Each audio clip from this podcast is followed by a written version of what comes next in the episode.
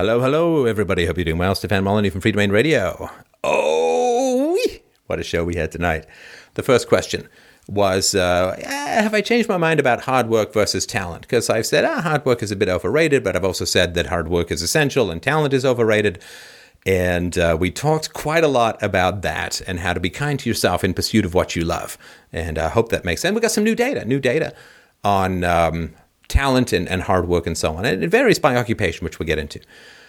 Question two there's a um, philosopher named John Rawls, who had a theory of justice. We've talked about him briefly before, and um, his central ideas of justice uh, and the welfare state and so on, how do they fit into what I talk about? And uh, I actually do a pretty good imitation of John Rawls or someone like him talking about some really surprising stuff. So I hope you enjoy that. And the last question is was a lengthy one, but a good one a dream analysis about um, men and women, resources, immigration, aliens, Donald Trump, you name it. It was a fantastic dream, very instructive, very illuminating. And not just in terms of the content, but the form of how we can talk about dreams and how great they can be in teasing stuff out about what we think and how we live. So, without any further ado, here is the show. All right, up first today we have Taiwan. He wrote in and said, um, referencing podcast 3106. He says, Overall, I really enjoyed the conversations, but I was a little bit confused with the last caller where you said hard work is a tad bit overrated. Previously, you made a video titled Screw Talent, where you explain that you had to work really hard to get where you are. Have your views on inherent ability and hard work changed over the years? I'm really curious about where you stand right now, and I hope that you will address my question. That's from Taiwan. Hi, Taiwan. How you doing? Hey, I'm doing fantastic. How are you? Good. So I'm going to assume that you're of the Asian persuasion. Oh, uh, yes, I am. so I, I, ask. In, in, cliches of the show, an Asian guy concerned about hard work uh, versus talent is not way outside the bounds. I'm just sort of mentioning yeah, that for yeah. I hear you, man. That's true. Uh, and what, what's your history with this kind of stuff? Um. Well, well, let's see. Uh, let me just give you an example of um, my math, my math uh, academic performance. Uh, so, like when I was young, I um, I have actually never had to study for a math test, and I pretty much dominated my entire classmates uh, all the way from fourth grade to twelfth grade. And um, you genetically endowed superhuman bastard. Yeah, uh, I, whether that's from you know genetics or whether that's from you know better curriculum, like maybe I could have had better mathematical curriculum during like kindergarten through fourth grade. Uh, whether that's uh, environmental or genetic, I don't think is important. But I had I had this advantage over my peers, and when I came to the states, but um, I squandered away my my advantage so like I yeah. took the GREs and I I scored a little bit above average in the quantitative section, and uh, so I had this advantage, but I started tapering off later in life because I didn't devote as much hard work into it. I only devoted as much I needed to be like one or step to, one or step ahead of my peers, if you know what I mean. Right. So was it okay? So so go on and tell me how does that show up in terms of your life as a whole? Well, it I kind of how does it show up? Mm. I, I sorry, that's a that's a kind of confusing. Well, you, you, said it tapered off, right? And the reason I'm asking is you said oh, it tapered right. off. Oh, I'm right, just right. sort of like, how do you know? Like maybe this is your maximum or whatever it is, right? I mean, you said if you'd worked harder, maybe you'd have gone further. So how has that sort of shown up? Has your career sort of languished, or or what? How does that work? Well, I, I, guess my only example I have is um, the GRE that I took, and I'm scoring above average. I mean, I think if I worked hard, uh, my ability to be good at math could have exponentially increased. Um, but that's I, I don't I have no null hypothesis for that. I don't know if that's true or not. Um, but I'm I, I do some I have some right now. I'm doing research, and I there's a little bit of math involved in that. But other than that, I it's just uh, something that I'm not interested in as a whole. Oh, so you're good at it, but you're not that interested in it. Well, I'm not. I'm above average. I'm not. I'm kind of close to average. I'm not really good at it because I, I haven't really devoted a lot of time on, on improving my mathematical abilities or um, theories or something like that. Right. Okay. So it's your you have some native ability, I guess you could say, in that you didn't have to work that much in high school, but as sort of time went along, you felt that you fell behind relative to your early potential. Yes, that's exactly it. And I think this, uh, to sort of connect this to a bigger picture here, I think this relates to RNK selection theory a little bit because uh, when you have, for example, when you have an abundance of resources, you know, people tend to work less. I mean, when you have the welfare state, you know, people are not gonna, people are just going to be dependent on the government. They're not, they're not going to work harder to get out of it. Similarly, I had an abundance of, I, I'm going to say abundance, but I had an advantage, but I, like I said, I squandered away because I had that that abundance of um, ability, so to speak. Well, but now now you're saying causal stuff, right? So you're saying I squandered away because I was really good at something. I squandered, I squandered my abilities away. That sounds very kind of domino, if that makes sense. Yeah. So, uh, when you think about the RNK selection theory, it's kind of like that as well. Wouldn't you agree? Well, hang on. How we tie your abilities, abilities as a whole, uh, work versus talent into RK, that's quite a big topic. And I'd rather stay with your sort of personal experience and, and life at the moment. I okay. mean, I could do that as a, a solo cast. I don't want to necessarily do it while we're having a conversation. So, okay. So, what was the question again? Sorry. All right. let me let me ask uh, things things a different way. If you don't like it, you're generally not going to get very good at it. Like this is true of just about anything, right? Right. because you have to have some pleasure. Like it can't just be a work ethic that keeps you going because then you're just like a you're like in a gulag or a prison of excellence. And there has to be pleasure in what it is that you do in order for you to want to work at it. I mean, hard work is is important, and sometimes it is work, and sometimes it's not a lot of fun. But for the most part, you have to really enjoy something in order to achieve excellence within that thing. And what I was saying. Well, if you don't really like math that much, I don't know how you can say, in a sense, you've failed if you have not rigorously applied yourself to something that you don't really find enjoyable. Like, for instance, for me, studying foreign languages, hell itself. it, it, it, literally, like, studying new computer languages, the very stuff of heaven, st- studying human languages, all of the irrational accumulation of crap that, that we call human language, that that's horrible to me. Like, I pay good money to, to never, never do that. You know, there's these, uh, um, there's these, these ads for, for learning language, you know, like, he was a farm boy from Iowa. He only had one chance to meet the supermodel from Italy and impress her. And it's like, I don't care how hot the supermodel is from Italy. if I can get through life without learning Italian, or there's an old saying that said, life is, no matter how long you live, life is too short to, to learn German. Um, so that to me is now other people, like there's a, not the actor, but the explorer, Sir Richard Burton from, I think, 19th century. The guy knew like dozens of languages and he picked them up like nobody's business. And it was sort of like the, the language acquisition modules that we all have as infants probably just stayed up in his brain uh, throughout his life. So some people can pick up languages very easily, and for other people, it's very tough. Now, for me to say I'm going to go and be a translator, could I do it? Well, I guess to some degree, but it really would be like pushing a whole lot of rocks uphill because I don't like it. You know, and I've I've studied. Uh, I, I, spoke German apparently quite well when I was very young. Uh, I've studied German. I've studied French, uh, and I can maybe get by in a restaurant for about 20 minutes. So I don't do I say, well, you know, I when I was young, I spoke two languages, English and German, and I've squandered my multilingual abilities. It's like, no, because I don't like it. You know, I I have squandered my considerable youthful potential as a gay male escort. because, you know, when I was young, I'm not an inconsiderable spatter of hotness clung to my meaty frame.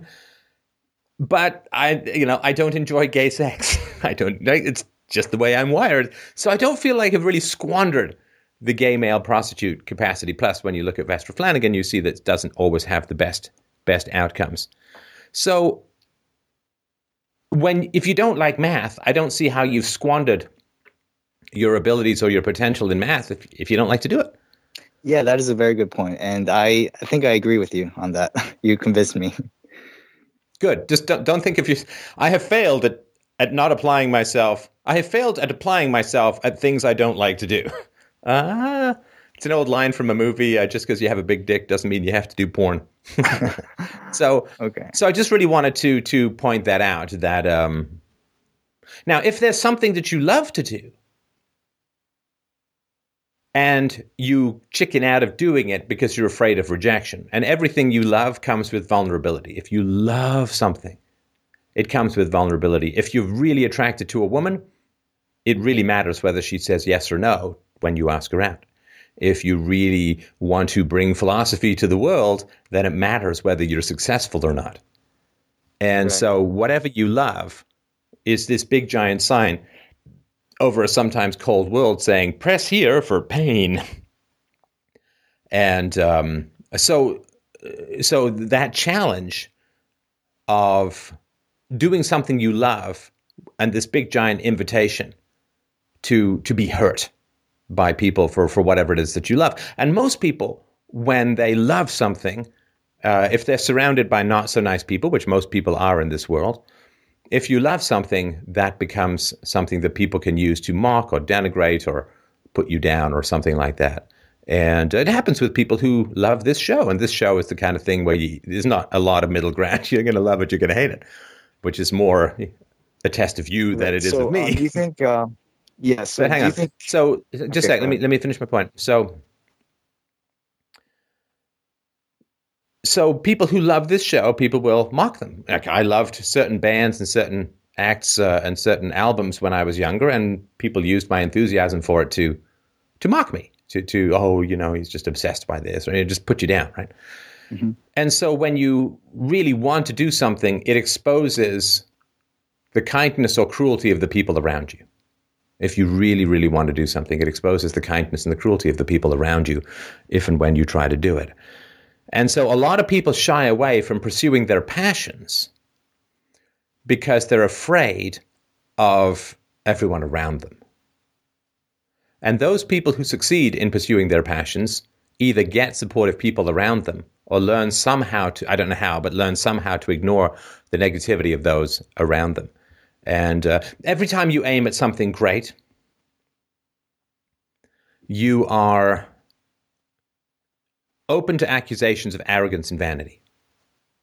I make no bones about it. I want to be the best philosopher in the world. I'd love to be the best philosopher who ever lived. That's my goal. And uh, people get upset, oh, arrogant. If I if I had a dime, right, for every time people called me arrogant, Okay, so I have high ambitions. Do you think Taylor Swift said, I'm aiming for the middle, or Freddie Mercury said, ah, I'm going to hit some baritone notes. Forget all that falsetto stuff. sounds kind of gay. It sounds like John Anderson on helium. Right. So, I mean, you, you aim for, for greatness if you really want to achieve something, and that exposes people around you who will either be supportive or undermine you. And the worst mm-hmm. way that people undermine you is by ignoring what it is that you're doing. This show, uh, and this show and my marriage was the great test of the people around me when I was younger. I mean, we just passed a 10 year anniversary of my first podcast in October. And way back in the day, I, I recognized that I finally was going to have the opportunity to do something great with my life. Not just good, I did some good things before, but something truly great. And uh, I was very enthusiastic about the possibilities of doing something like this. And um, the degree to which people around me ignored it or undermined it or put it down or uh, whatever, right? Just kind of with the wet blankets on the volcanic fires of my enthusiasms was the degree to which I had a choice. I can either stay small and I can pursue the approval of the tiny little people around me, or I can aim big, um, you know, and if people hang on to the rocket, then they can. If they fall off, well, the rocket's got to go.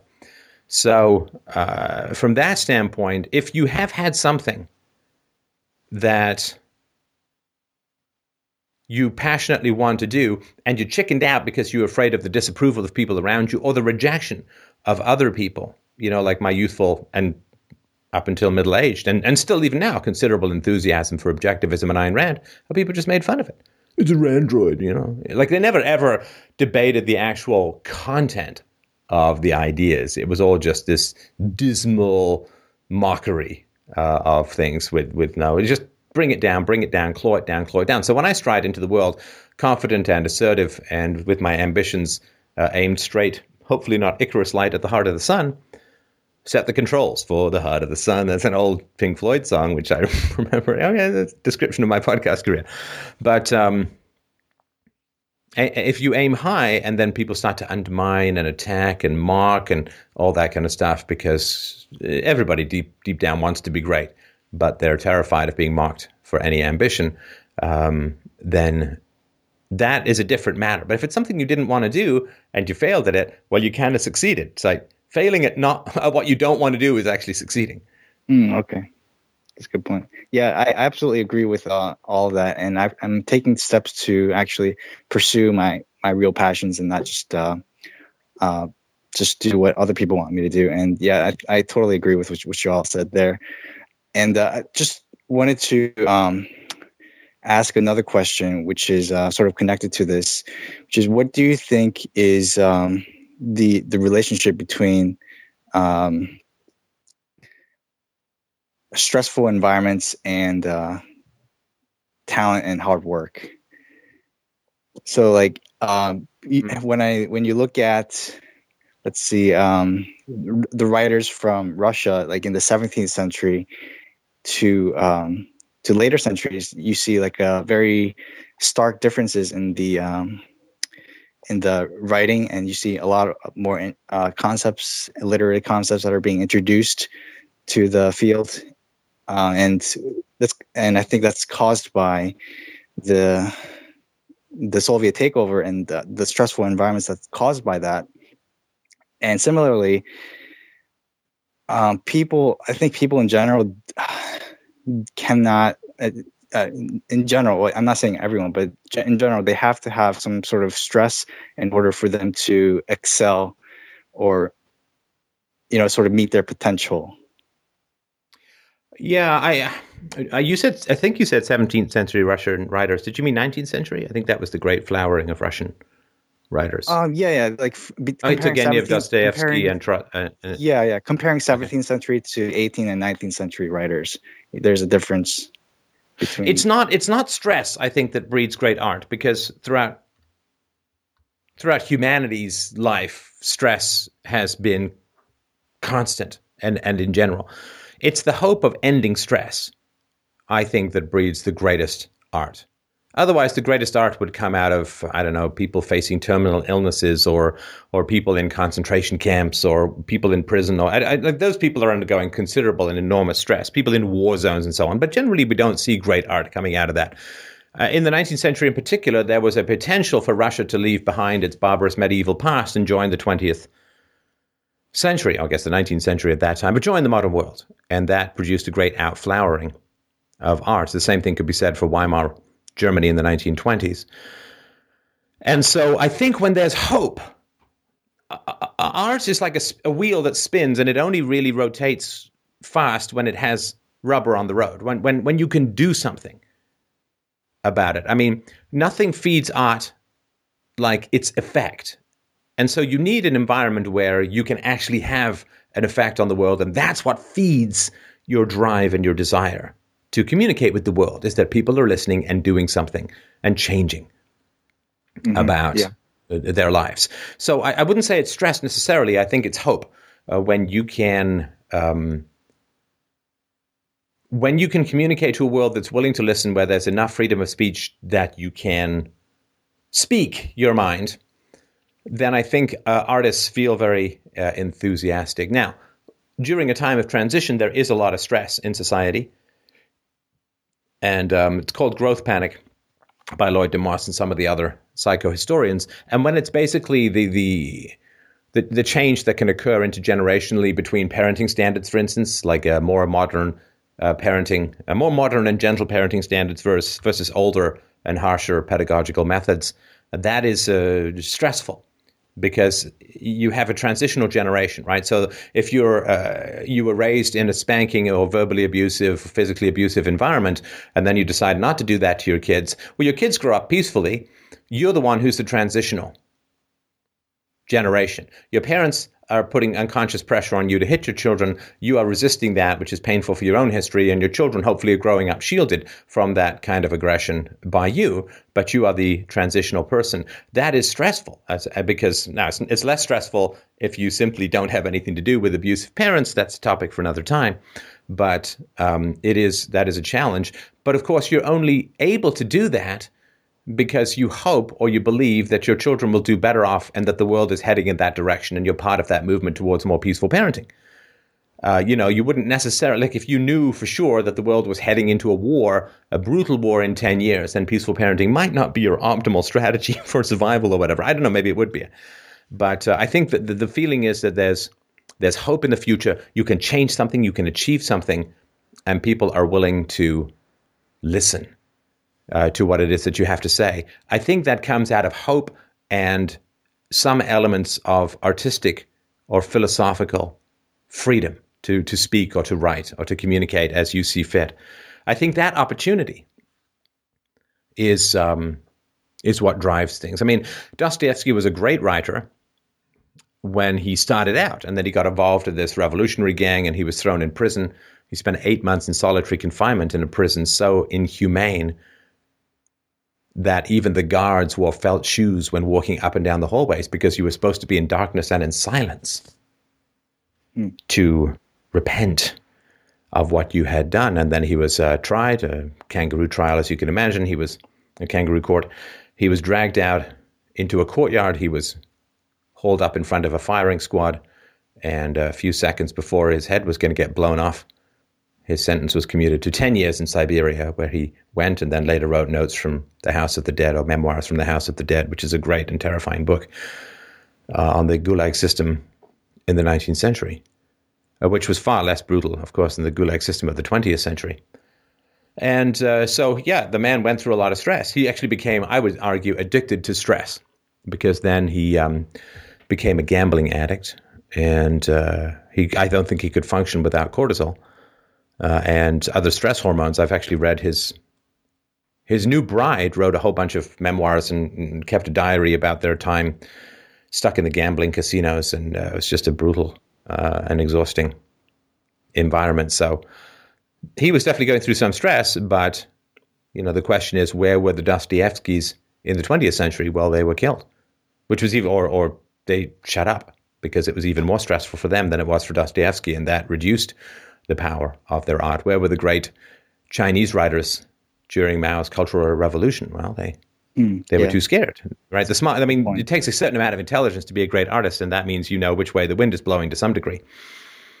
So, uh, so I think that stress can be helpful, and and I think stress is one of these Aristotelian means. Like too little is not great for you; you get bored, and and too much just sort of overwhelms your system. And um, I do think that there's a time of the boxer stuff where you have to watch out your addiction to cortisol if you're, uh, you know, like that old line from uh, Finding Nemo. You got serious thrill issues, dude. so, does that help at all? Uh, yeah, that kind of helps. But I just wanted to uh, go back to what you just said about uh, you, you can't have too much stress or the Aristotelian meaning of stress. And but when you uh, when you have a, an environment where there's too little stress, like when um, so I'm thinking in a free market society where there are no governments at all, and so you have this wonderful, wonderful environment for um, cultivating new vi- businesses, and so there's less stress involved in that process compared to now, and because there's uh, less stress or less uh, hope that you need to to um, like start a business or something, do you do you think that in a free society it, it'll be a little bit more difficult than than in our current situation?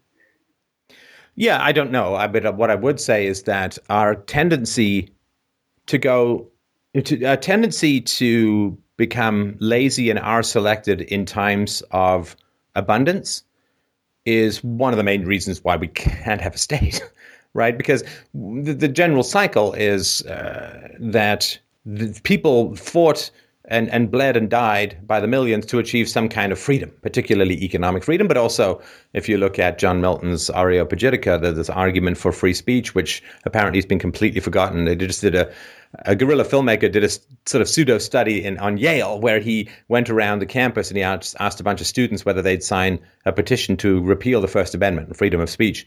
And the majority of them said, Sounds great. Thank you for coming out here. Uh, so they were basically signing a petition that took away their right to sign a petition. So good job, public schools. Good job, ladies. You're in charge of childhood, and now nobody wants any free speech. It can't be because women don't say anything that radical in general. Can't be anything to do with that, can it? But um, so people, you know, fight and bleed and die and experience social ostracism and attack and get thrown in prison to achieve some kind of freedom. That freedom produces a massive amount of uh, wealth, and then governments rush in and uh, scoop up that wealth and redistribute it for votes, making people lazy and dependent on the system. And um, that destroys the genetic basis, the, the, the hormonal basis, as I think Jim Penman would say, for high achievement. And there are some significant arguments now uh, that we're just, in general, as a species, getting dumber. And sure, I mean, the mind is a muscle, and you, you put someone in the Democrat fed and Republican fed amniotic sac of the welfare state, and their brains turn to fucking jellyfish. Like the the mind is that people say, oh, you know why why are the Native Americans uh, doing so badly? It's because they're coddled. Because the, the whole point, the brain is a problem solving machine, and it, it like every muscle in your body, it needs resistance in order to strengthen.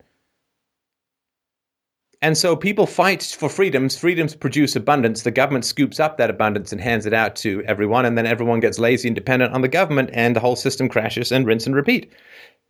Now, in a free society, if you're stress averse, okay, well, there's things that you can do. If you want to embrace stress, there's still going to be challenges in a free society. I mean, there's you know, there's still going to be um, you know, you may want to write some fantastic new song. You may want to invent some wonderful new machine, and, and there's going to be resistance of the people who already have you know their existing investment in something. Like if, if they've invested in driverless cars and you come up with teleportation then they're going to have some problems with you right? And there's going to be hostility. I mean how long is it going to take until the world practices peaceful parenting? Okay we have a job to do for the next x generations and x is not one. So the problem is that when there's a state excess breeds enslavement serfdom and dependence and if you don't have a state, then there will still be challenges and there will be charity, but um, you will at least have the option. I mean, everybody wants this nirvana where you get everything you want and the robots deliver mommy, I mean, all the goods that you want and so on. Uh, that is usually not a very um, beneficial state for human beings. Now, you had a question sort of about talent. Um, let me yeah, give you yeah. a brief a brief sort of thing on that. The data seems to be shifting quite a bit. So Malcolm Gladwell made a very good case, I think, relative to the Beatles and, and Mozart and other people about just 10,000 hours. Now, recently, someone did a meta analysis of 88 studies on deliberate practice. Uh, and now it turns out practice accounts for just a 12% difference in performance in various domains. And it very much depends on the domain. You could make a case. So in games, practice made for a 26% difference. In music, it was a 21% difference. In sports, an 18% difference. In education, a 4% difference. In professions, more or less practice accounted for a 1% difference in outcomes. And uh, that is uh, really a challenge um, to sort of process. So people have made a good case and Malcolm Gladwell is a fine writer and a good researcher and made a good case for it. But the data is, at least the new data, seems to be challenging that. So, again, much though I like theses as everyone else does, the important thing is to change, right, depending on what new information provides it. So, uh, Frans Johansson book called The Click Moment When Youthful Boys Find Porn uh, in it, he argues that deliberate practice is only a predictor of success in fields that have super stable structures. In tennis, chess, and classical music, the rules never change, so you can study to become the best. But in less stable fields like entrepreneurship and rock and roll, rules can go out the window. And uh, lower IQ people, like, you have to practice consciously in order to get better at something. And I, I remember this lesson from when I was young. Um, I played uh, pickup soccer games once or twice, sometimes three times a week uh, with friends when I was a kid. And um, I did this for many years. We never practiced, we never did any drills. We just basically ran and kicked the ball around and stuff. And we ended up playing a rival group or whatever who had done this kind of stuff, and they just they kicked their ass because we were basically just out there running around kicking the ball, going, "I'm open, pass to me." And you know, uh, but these other people who'd actually consciously tried to improve their skills, well, they they kicked our butts, and it wasn't even close. And we'd all been playing around the same amount of time, and so that uh, is important. So you have to practice consciously. In other words, you have to attack your weaknesses. You have to have a coach. You have to do the stuff that you don't want to do, and all of that. Now, low IQ people, they don't practice as well because they tend to low IQ people have a problem with deferring gratification. In fact, I would argue to some degree that high intelligence is simply a byproduct of what is necessary to defer, defer gratification. The deferral of gratification being the basis of civilization and K-selection and so on. So, uh, low IQ people don't correct their mistakes because they don't want to defer the gratification of getting something done. We just wanted to go, and I'm, there's nothing wrong with what we did as a soccer team. We just because what we wanted to do was go out and run around and have fun and and all that. And so that was exactly. I didn't want to become a professional soccer player or anything like that. But um, so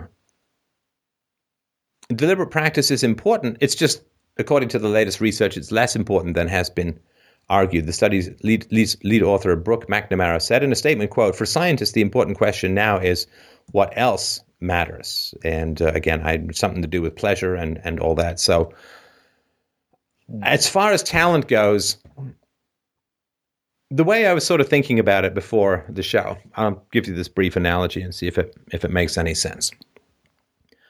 To be a great musician, you have to have a certain amount of musical ability. You have to have very good pitch, if not perfect pitch. You've got to have physical dexterity, big long Brian May spider hands don't don't hurt. But when you become a musician, you have a choice. I'm just thinking of rock and roll musician, right? So there was a uh, the, the members of Queen were in a band called I think Smile or something like that before. Now Freddie Mercury just kind of hung around, you know, best singer in the world. He's lugging your amp around. And he was listening to them, and, he, and, and, they were doing cover songs. They did some original songs, but a lot of cover songs. And he's like, you, you got to write your own material. You'll never make it in the business of music without original material. If you, and he, he had a point. He really convinced them. Like we just and they came up with Queen One, not a great album. Queen Two, which is a challenging but fantastic album, and then they did Sheer Heart Attack, and and then Night of the Opera, Day at the Races. I don't know if that's all in order, but some fantastic stuff. And when you into music, if you want to be a cover band, then you'll if you're good musicians and you're a cover band, then you'll do okay, right? You'll get booked at bars, you'll play people's weddings, you'll make a kind of steady-ish income, and you'll do okay. You'll do okay. You won't starve. You're probably not going to be mega rich if you're a cover band, right? All right. mm-hmm. Now, if you write your own material, one of two things is going to happen. you're either going to make a fortune or you're going to make negative money. Right? Because if you're a bar band, you can go get paid and, and tour and, and all that kind of stuff. If you write your own songs, either people are going to love them or they're not going to care. In which, if they don't care, you're not making the money touring bars because you're not playing cover music and all that. You're writing your own stuff. And that means risking rejection. See, if you become a bar band, a wedding band, you're not really going to risk that much rejection. But if you write your own music, you're putting your heart out there and you're risking a lot of rejection. And um, that is a challenge. Now, I think that there's a certain amount of willed courage that it takes to simply say, I'm going to put my own thoughts out there.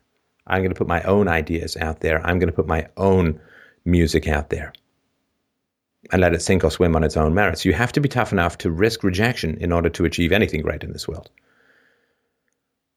Now, the talent, okay, you can play music and you can sit down, you understand music and so on, but that willed choice to say, I'm going to write my own music and I'm going to risk being rejected and I'm going to risk spectacular failure. Right? If you write your own music, you either write your, you basically can put whatever you want in zeros in your bank account with a one or in front of it, or you're going to make nothing. And from that standpoint, there's a choice there. There's a choice, which is I'm going to take the safe route or I'm going to take the win big or win lose route. And again, it's not a better or worse choice. But I think people need to be aware of these choices. Like, listen, I was thinking about this in terms of my own career as a media guy. And if I had played it safe, things would be very different. In some ways, they'd be better, and in some ways, they'd be worse. If I'd played it safe, like if I'd been standard libertarian guy or standard objectivist guy, uh, you know, putting new analogies on old thoughts and becoming very well learned in libertarian thought or objectivist thought.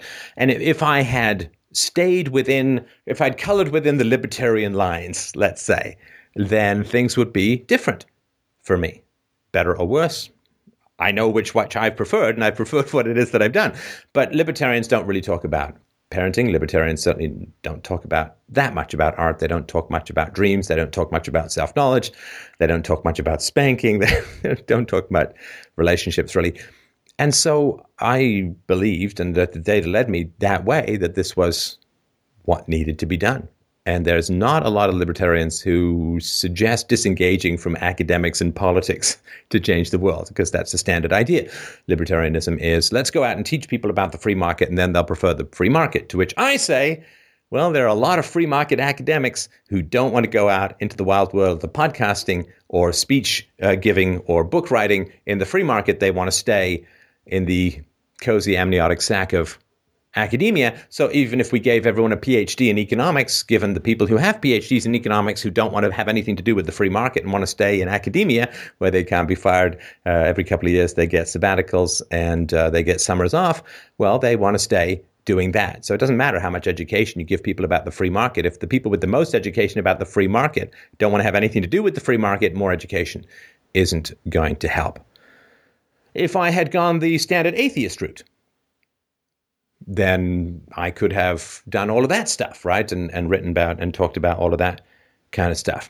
But atheists don't like talking about the free market very much because the atheism in the West comes out of the um, communist slash socialist tradition, so they tend to all be a bunch of statists. And um, so if I had been standard, even even a minarchist, right? A minarchist is infinitely easier to, to flog um, in the marketplace of ideas than straight on voluntarism or anarchism. So if I had gone the route of being a cover band, then uh, things would have been quite different. And but I chose to write my own write my own material. I chose to look at the data and think originally from the ground up as best I could. And uh, I'm very, very happy with that decision. It's not always been the easiest decision, just as it's not always the easiest decision to write your own material. You have to work a lot harder to write your own material than you do how to, you know, be a cover band, right?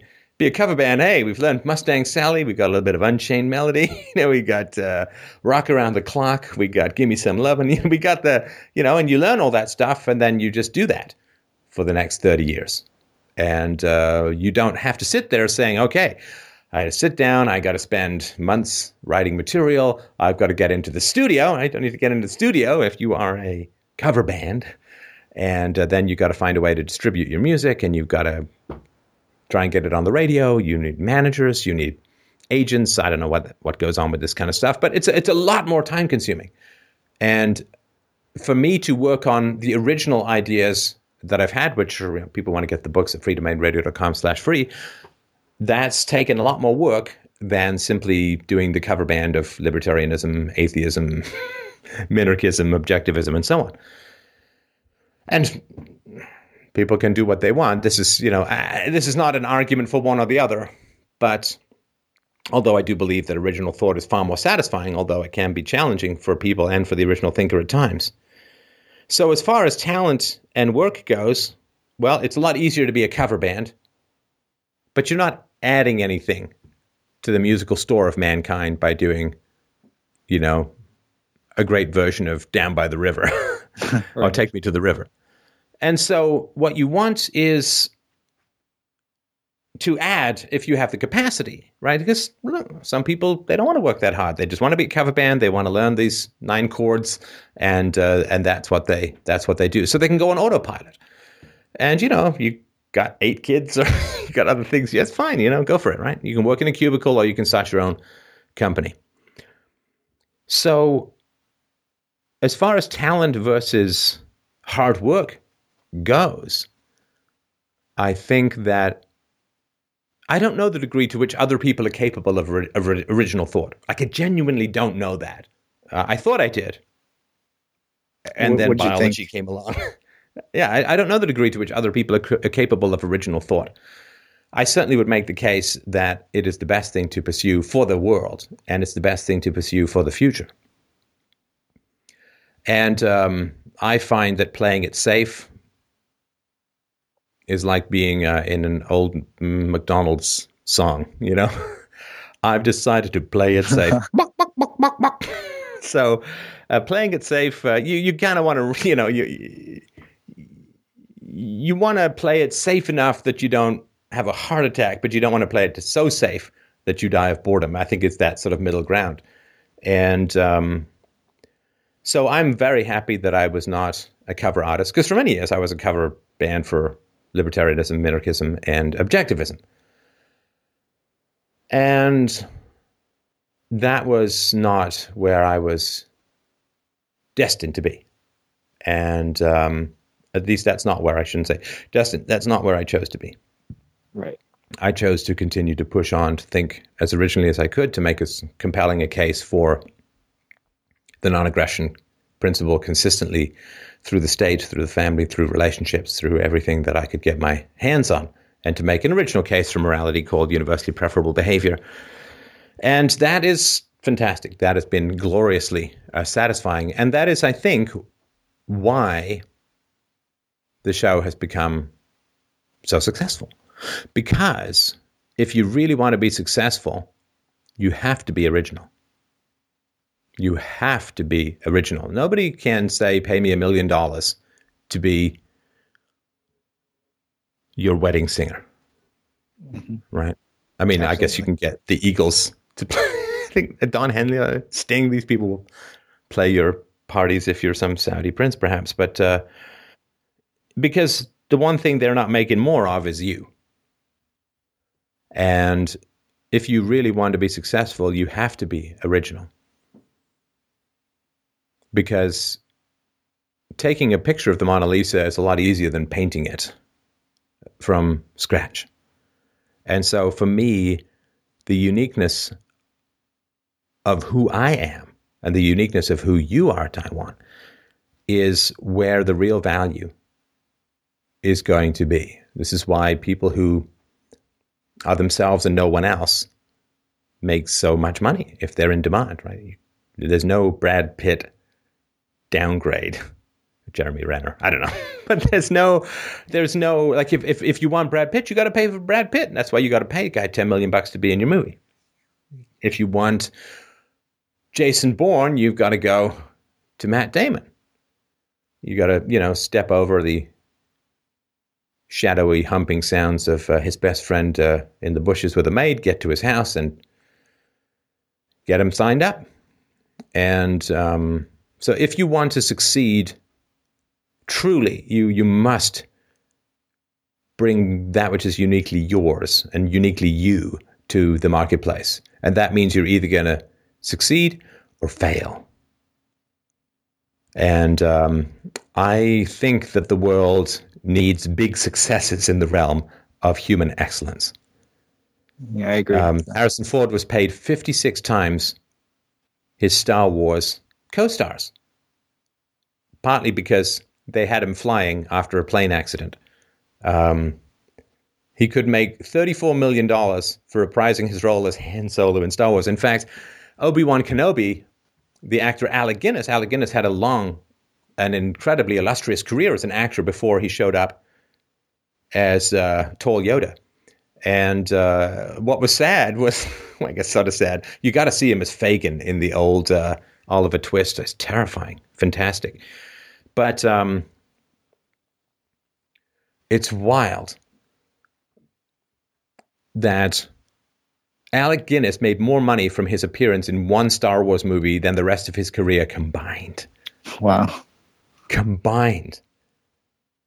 And um, yeah, Carrie Fisher was paid 1.5 million dollars, and she had to spend 1.4 million of that on Botox injections that basically turned her into a giant pufferfish of Pink Floyd, the wall face inanimate. She's got wonderful acting eyes, but her face is like frozen pizza.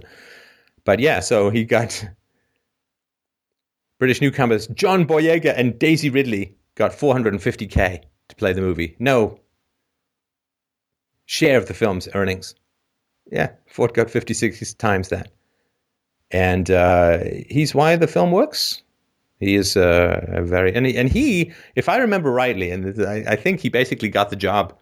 George Lucas made a film called American Graffiti originally, and Harrison Ford was a wannabe actor who was a carpenter, and he was working on George Lucas's house. And George Lucas said, "This is like the angriest guy I've ever seen. He's just seething the whole time. The whole time he's around, he's angry." and um, he ended up uh, offering him a chance to audition.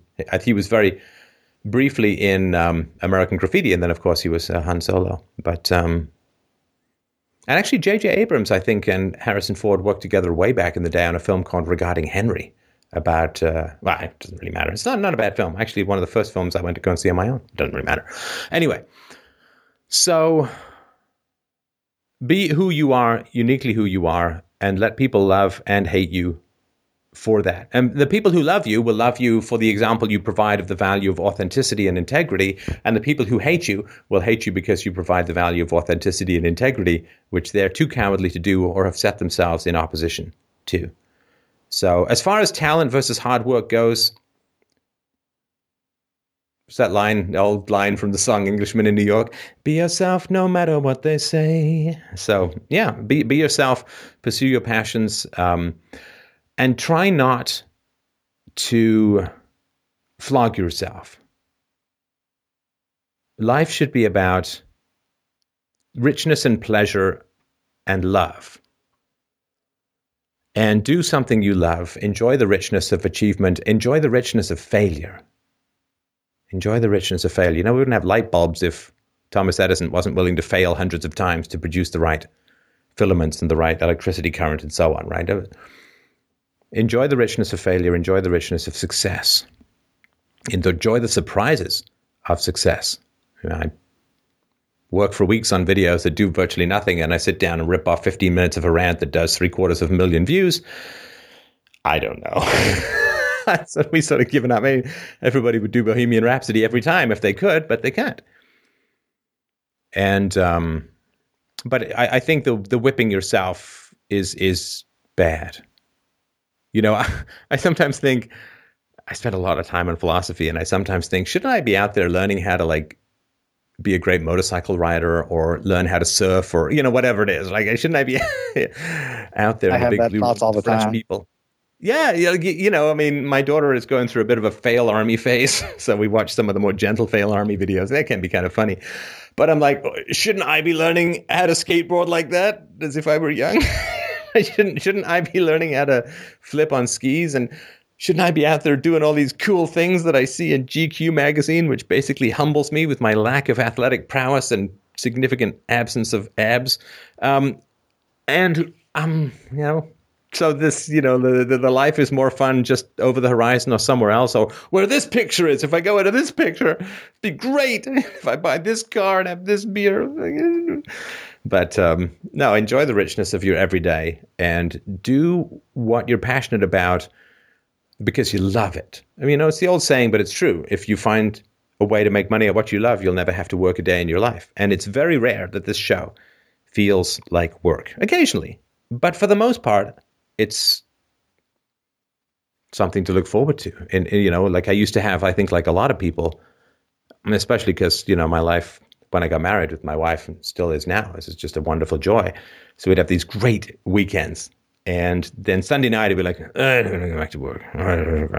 Right. And I used to have that same thing on Sunday nights as well when it came to going back to school. But now, you know, like uh, today, it was like, ah, I got a show tonight. Great. Can't wait. It's going to be a lot of fun. And so that is um, a big rambling mud ball of who knows what, but I hope it makes some kind of sense to you. Yeah, it made total sense to me. Yeah, that was very helpful. All right.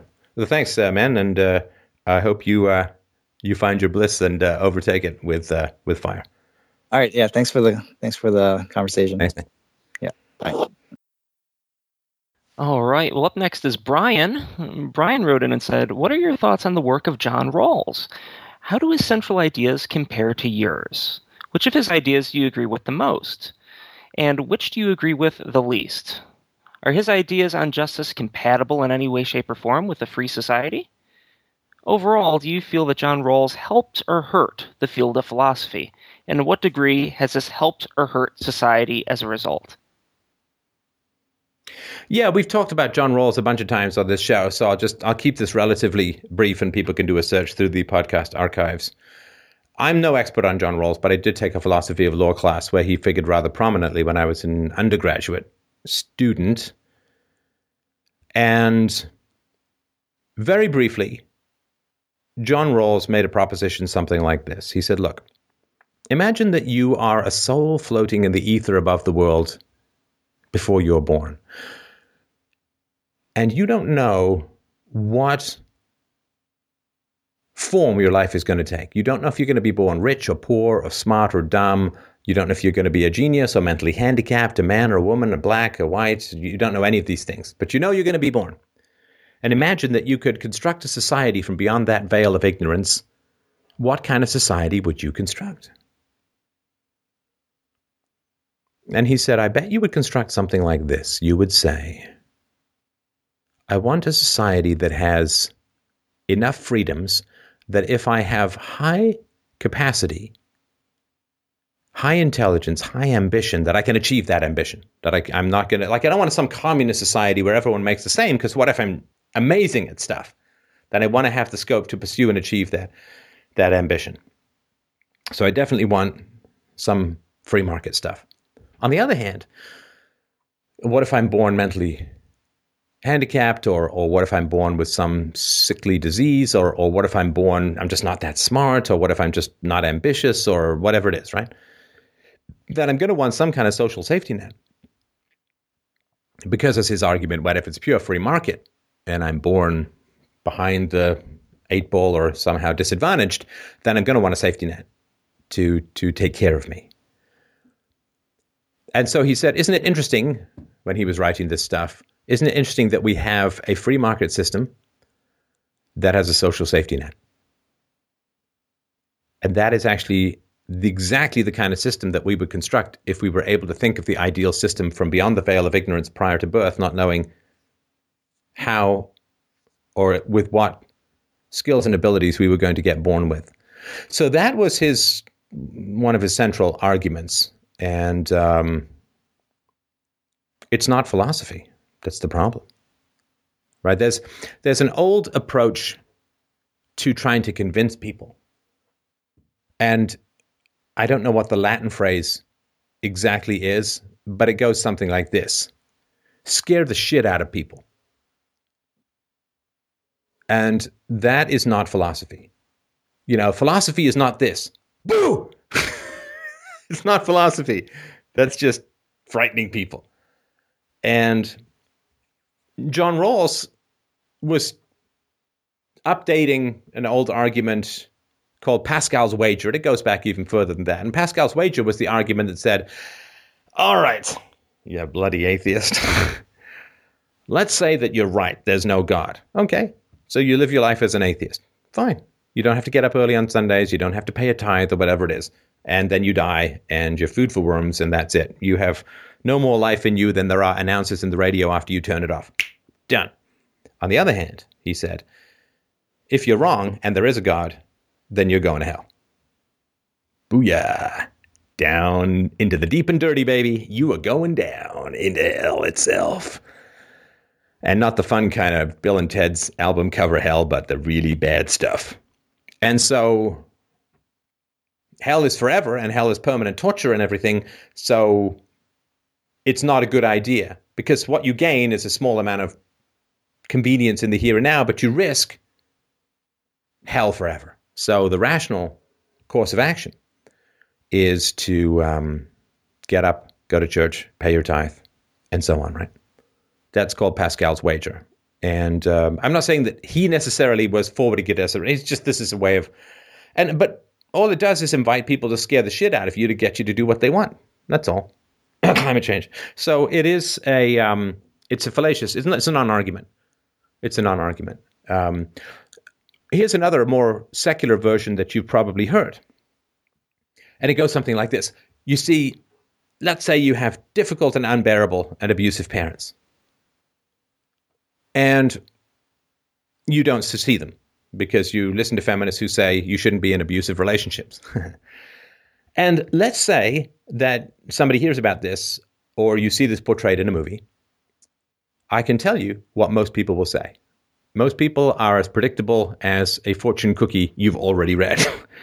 and so what they'll say is, well, you see, it may give you some relief now not to see your abusive dad, but when he dies, when he dies, you are going to be so full of regret that you did not find a way to get close to him. You're going to be so full of regret, and that regret will haunt you and follow you for the rest of your days. So go and make peace with him because otherwise, regret, regret, rah! right? So, in other words, you have to do something that you find objectionable, which is to stay in contact and make yourself vulnerable to somebody who's proven himself to be relentlessly abusive.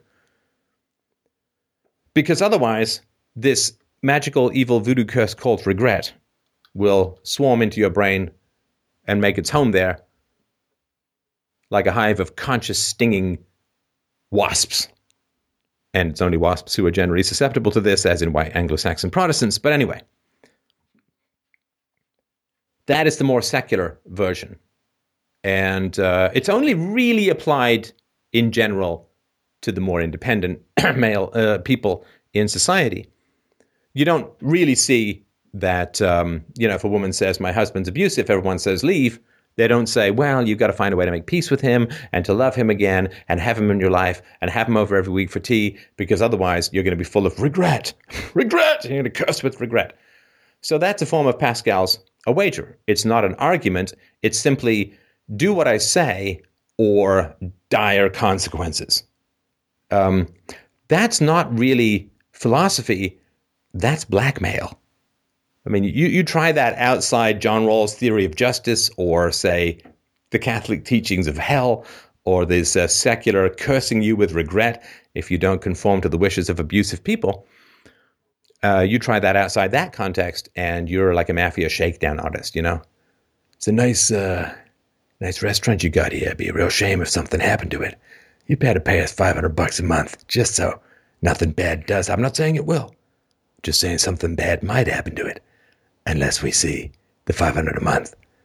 Right. And, and so that's, you know, we can't prove that something bad's going to happen to it, but it might. So you feel uneasy, you pay the money to get rid of the unease, right? Because you're K-selected. So that's right. Duke Nukem needs his money too. So that's not philosophy. It's not an argument from first principles. Now, the difference with John Rawls is he appeals not just to your fear, but to your greed as well, which is really quite effective, right? And so John Rawls says, okay, well, you don't want to starve to death if you're born stupid and mentally handicapped. But at the same time, if you're really smart, you don't want to be stuck uh, making the same amount of money as the guy who cleans out your toilet. And so you want some free market, you want some welfare state, and that is the very best of halal, right? So that's his. It's not. It's not an argument. It's an appeal to fear and it's appeal to, an appeal to greed. You don't want to starve, but you want to make a lot of money too, right? So that's it's not philosophy. It's not philosophy. And it's, there's no principles. Where's the moral principle? It's an appeal to fear and it's an appeal to greed. Where's the moral principle? There's no moral principle there. There's no universalization. There's nothing to do with the categorical imperative or UPB or whatever it is that you'd want to characterize it as. And so it's not philosophy. And it has nothing, it's manipulation. It's all it is. It's, uh, you know, give money to the government or you'll drown, right? Or we'll, we'll take flamethrowers to the polar bear's last remaining icicle. Uh, and so uh, this give us money or doom. This is this is standard what is called philosophy. And this guy is saying, yeah, you know, give government money, otherwise you'll starve. But don't give the government all your power because otherwise you won't be able to make a lot of money. Okay, appeal to fear, appeal to greed. What, what does that have to do with philosophy? It doesn't. And it's not an accident. Like one of the big insights I had over the last year was just the realization that there's no such thing as the history of philosophy. There's no such thing as a famous philosopher at all throughout the vast majority of human history. I would really argue up until the internet. Philosophy's only really had a chance for the last uh, 10 or years or so. And the reason being that why is a philosopher famous? A philosopher is famous because making him famous serves the needs of the powers that be, it serves the needs of the ruler. So they elevate him to a position of authority to intimidate other people into bowing to that which the rulers have already decreed. So the fact that John Rawls became famous because he was advocating a system that was already in place that people were in charge of, well, whoop de doo. Whoop de doo. Shockingly, a very intelligent and eloquent man who praises the king is praised by the king. What a miracle! Strangely enough, a person who praises diversity is also praised by Barack Obama and all the social justice warrior jellyfish goop heads on the planet. Wow, I can't believe it. It's amazing to me. I don't think Charles Murray is getting his invitation to the NAACP anytime soon, or even um, Turkheimer for that matter. So the fact that John Rawls licks the boots of the masters and says, Oh, the system that you're in charge of is the very best system, don't you know? Yes, you are a great philosopher. We're going to elevate you and give you pictures of you in front of a lot of books, see? Because the fact that you're praising the system we're in charge of means that we really want to praise you. You know, Dante, who reaffirmed the medieval worldview, very famous poet. Ah, on the nature of things, not quite so well known. So, what is, what is the history of philosophy? The history of philosophy, up until very recently, is generally the history of eloquent, useful sycophants. And the philosophers plucked, sorry, the, the philosophers were plucked out of relative obscurity by the powers that be and the media lackeys who serve them and who they serve and they were elevated because of the eloquence of their arguments? No. Because they were soft, intimidating clubs through which to beat the original thought out of everyone else. Well, John Rawls is very, he's famous and he's, he's a prof- professor and he, he looks like, I mean, you see a picture of the guy, he just looks like a quintessential professor you know, he's a PhD, he teaches at this Ivy League school, and he, he got a theory of justice. It's really compelling. So, so I guess that's that's true then, right? Is he teaching people how to think? No. Appeals to fear and appeals to greed are not teaching people how to think. It's simply wiring into their amygdala and their fight or flight mechanism and hunger for not dying and hunger for food, which is another way of saying the same thing. Why is he famous? Why is he famous? Because he was useful to those in power. And the moment that you are useful to those in power, you are not a philosopher anymore. That's the job description. It's one thing a philosopher has to be, and that is not useful to those in power. Ideally, you should be opposed to those in power philosophically. But the major gig, you know, they say um, the Hippocratic Oath for medicine, do no harm. It's not really a great oath.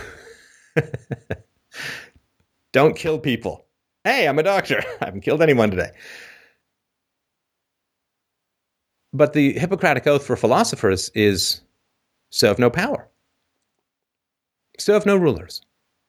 Because the moment you're serving rulers, you are a tool of oppression. And you will be well paid and well pampered for that. You serve reason, you serve evidence, but everything that smacks of power is not yours to serve. as a philosopher. It is yours to oppose because power is the opposite of reason and evidence. Power is appealing to people's fear and greed to control them rather than giving them tools to think for themselves. So the primary gig of the philosopher is serve no masters and encourage other people to serve no masters. That's the gig. And John Rawls failed that gig, in my opinion. And more than just an opinion, I think I made a reasonable case for it. So if he had an argument from first principles, I would respect that. But he didn't. At least in, I'm again, I'm no expert on John Rawls. All I know is this particular theory, which has had a great influence on very many people. It's nothing to do with anything that I'm doing, and I would argue it has nothing to do with philosophy because it's not an argument from first principles with reason and evidence. It is an appeal to fear and greed. It is, um, he was just a high priest of the modern theocracy called statism. He was just a high priest of the modern bloodstained church of the state. And uh, the fact that he said, uh, serve the state, the fact that he served the state, the fact that he was well paid by the state, now, all who are paid by the state, they're not only suspects, you can dismiss them. You can dismiss them. I know that sounds arrogant and no, some guy who's served by the state says that two and two make four. But we're not talking about somebody who's saying that two and two make four. We're, we're talking about a guy who took state protection for his career, who never acknowledged that he was paid by money forcibly extracted from taxpayers, who never discussed the fact that he couldn't be fired and again, I don't know what tenure was like back in the day, but I think it's been pretty strong for quite a long time. So the fact that he's talking about justice in the abstract when the money that he received for his pay was torn out of the taxpayer's hands at gunpoint, if he didn't see that, I have no interest in his moral philosophy. If he did see that, I have no interest in his moral philosophy. Does that help at all? uh, yeah, that's uh, that's uh, quite quite a lot to uh, to start with. Um, and uh, I should I should qualify uh, my question with uh, I'm not a supporter of John Rawls. I pretty much align myself with you, but um, I heard a not not aligned with you, but my my views and beliefs tend to fall along the same lines as yours. but I heard a podcast on him and Robert Nozick by somebody named John Schmitz, David Schmidtz. Um, on uh, Econ Talk a couple years ago, and never heard of either either uh, philosopher, but uh, I did find it to be very interesting, sort of the back and forth that they had um, in the uh, in the seventies, and you know the, I, the, the things I was hearing about Rawls were were things that I could sort of see being telegraphed through uh, the the sort of the liberal establishment, the modern left, things like that, and uh, which I found interesting, given that there's not a lot of uh, a lot of uh, things that I see said directly by Rawls that I find to be very compelling, and yet we have the Academy sort of telegraphing his views to a whole generation of uh, of students, and uh, then they're going out into the world and voting, and you know. Yeah, and and it's great because young people lap it up because then they don't have to change the system. They don't. They have to challenge the system. They, they, but here, here's uh, let me just I've used this analogy before, so I'll keep it brief. But if you want to understand these these these kinds of theories, all you have to do is use the cash slash principle. And what that means is whenever you hear about the redistribution of income, which is the cash, then what you really need to substitute in order to test the justice of it is to have the redistribution of sexual favors. A cash and slash principle. So the Rawlsian perspective is this. Okay. This is John Rawls translated into more visceral moral terms, but using exactly the same principles. So, I am John Rawls. I have come to put a proposition before you. Let us say that you are floating in the ether before you are born, and you do not know, before you are born, exactly what size penis you're going to have.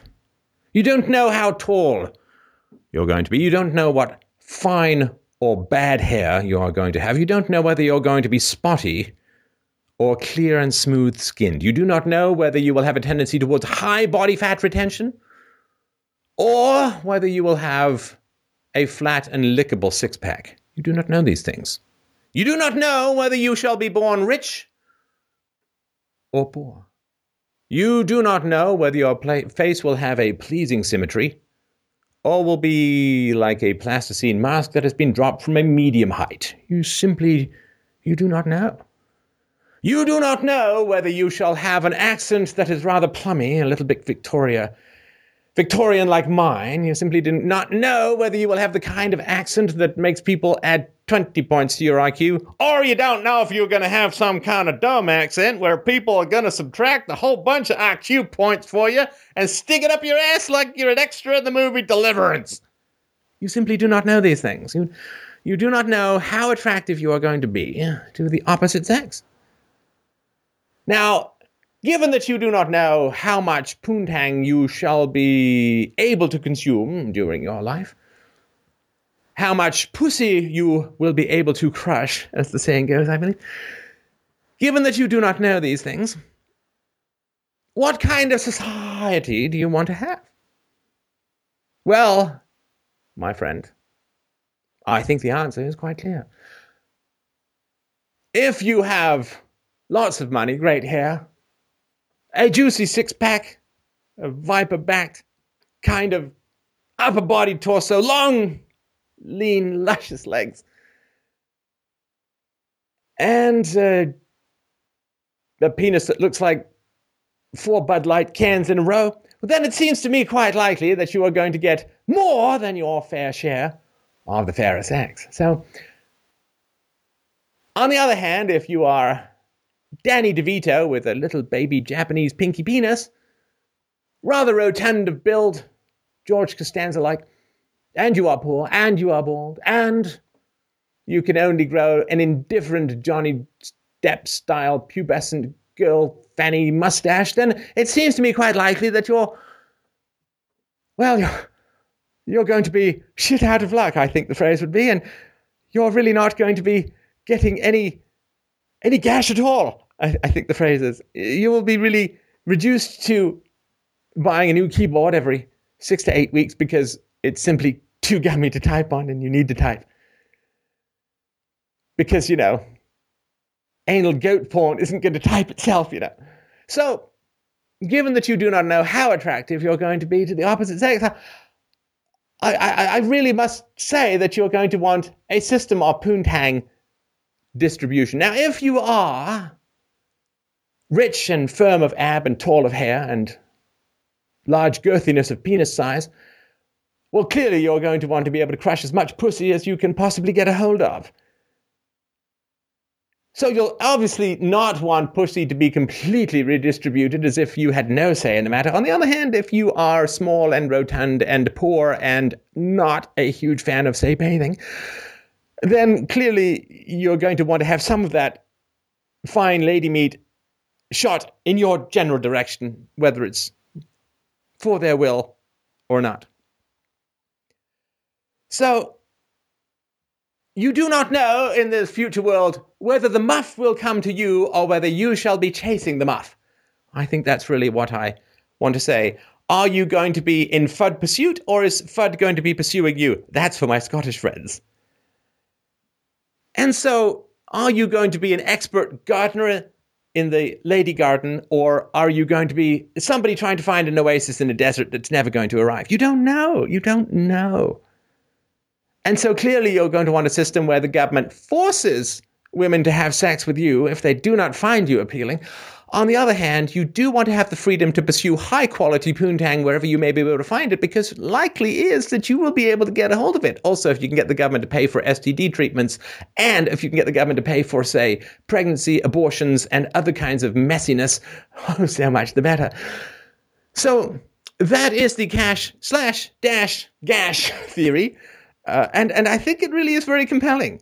And uh, I would say that uh, I put the John Rawls in John as in a somebody who frequents prostitutes, but that really is my theory as to what should happen in the future, because you simply do not know whether the pussy will fall on you or whether you will fruitlessly chase the pussy across a wide plantation of endless rejection. So, obviously, some pussy forced upon you and other pussy that you can pursue at will will be very much the ideal of what should happen.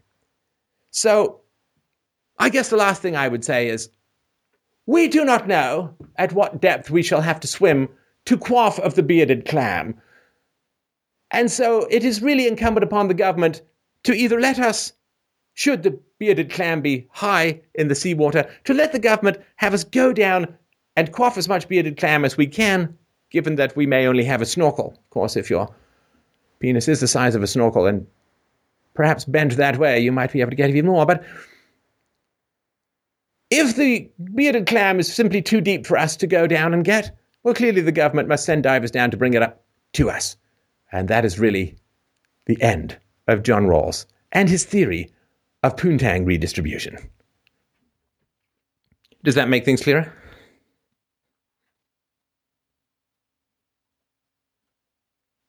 Did we lose him?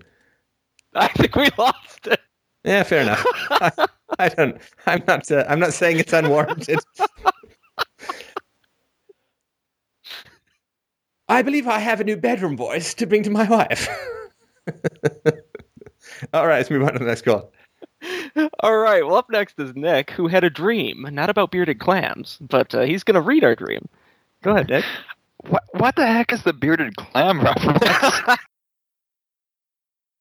so I, I Google.com. okay. Yeah, hang on, hang I- on. You first of all, you have to. First of all, Mike's going to share with you his Google alerts. Oh no. Mike's Mike's Google alert is porn. Just kidding. Note the Today, Nick's voice. there's one piece of new porn on the internet. It's called the internet. Uh, okay, I, I just never heard that one before. Maybe I'm sheltered.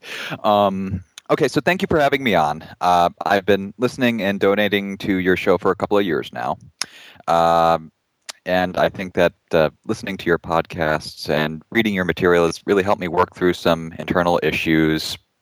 I mean, I was definitely stuck in some suboptimal thought patterns uh, at different phases of my life, and I think that's been a, listening to your show has been a big help in applying uh, critical thinking and philosophy to uh, some of the things that have happened to me. And uh, if you don't mind, I'm just going to shill for you for a moment. Uh, so for everyone out there listening, I don't mind, and thank you, of course, for your support. I mean, it's wonderfully kind that you're supporting the show.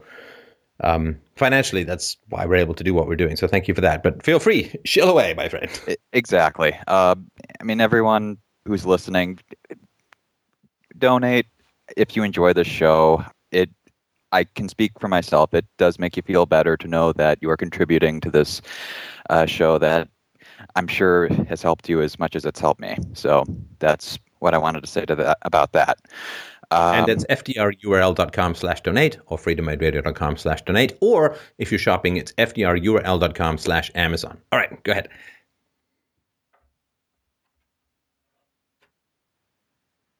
Uh, on to my question. Uh, a few months ago, I had kind of a weird dream that disturbed me, and it really stuck with me for a bit.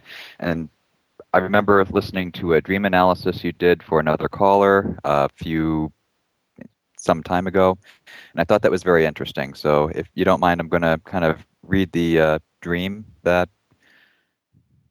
Okay. Yeah, just just before you do, I just you know, in in deference or or with respect to the new listeners, uh, yes, we do talk about dreams on the show. I think that they're fascinating. Um, I come from a more artistic background, um, acting, playwriting, poetry, novels, and so on, and um, I think that dreams. I don't know if they're the royal road to the unconscious that Freud talked about, but I think that they're incredibly powerful potential narratives for understanding your life. So um, I've got theories about dreams. I've got a whole idea about why they occur. Uh, you can check in the podcast feed. So yes, if you came here from the migrant crisis and you're wondering what the hell's going on, that's what's going on. I wish, I wish uh, Europe could. Uh, could wake up from its current nightmare, but that's what we're trying to do. So, um, all right. So that's uh, that's just a little bit of background. Um, why don't you uh, read the dream? All right. So uh, basically, I was in what appeared to be a discount clothing retailer. Uh, there's one in particular that I remember from my youth that this reminded me of.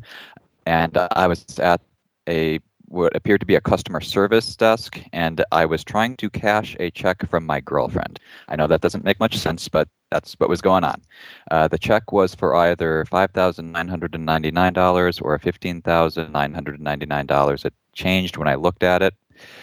Uh, so, a security guard from my work was standing behind the desk, and he went away, and I was trying to decide if I could write if I could write a check right away or if I had to wait for the check from my girlfriend to be processed first. My hand, and I was trying to figure out I'm what. sorry, you just cut out for a second there. Oh, Then I I'm had a receipt in my hand. Sorry, go ahead. You.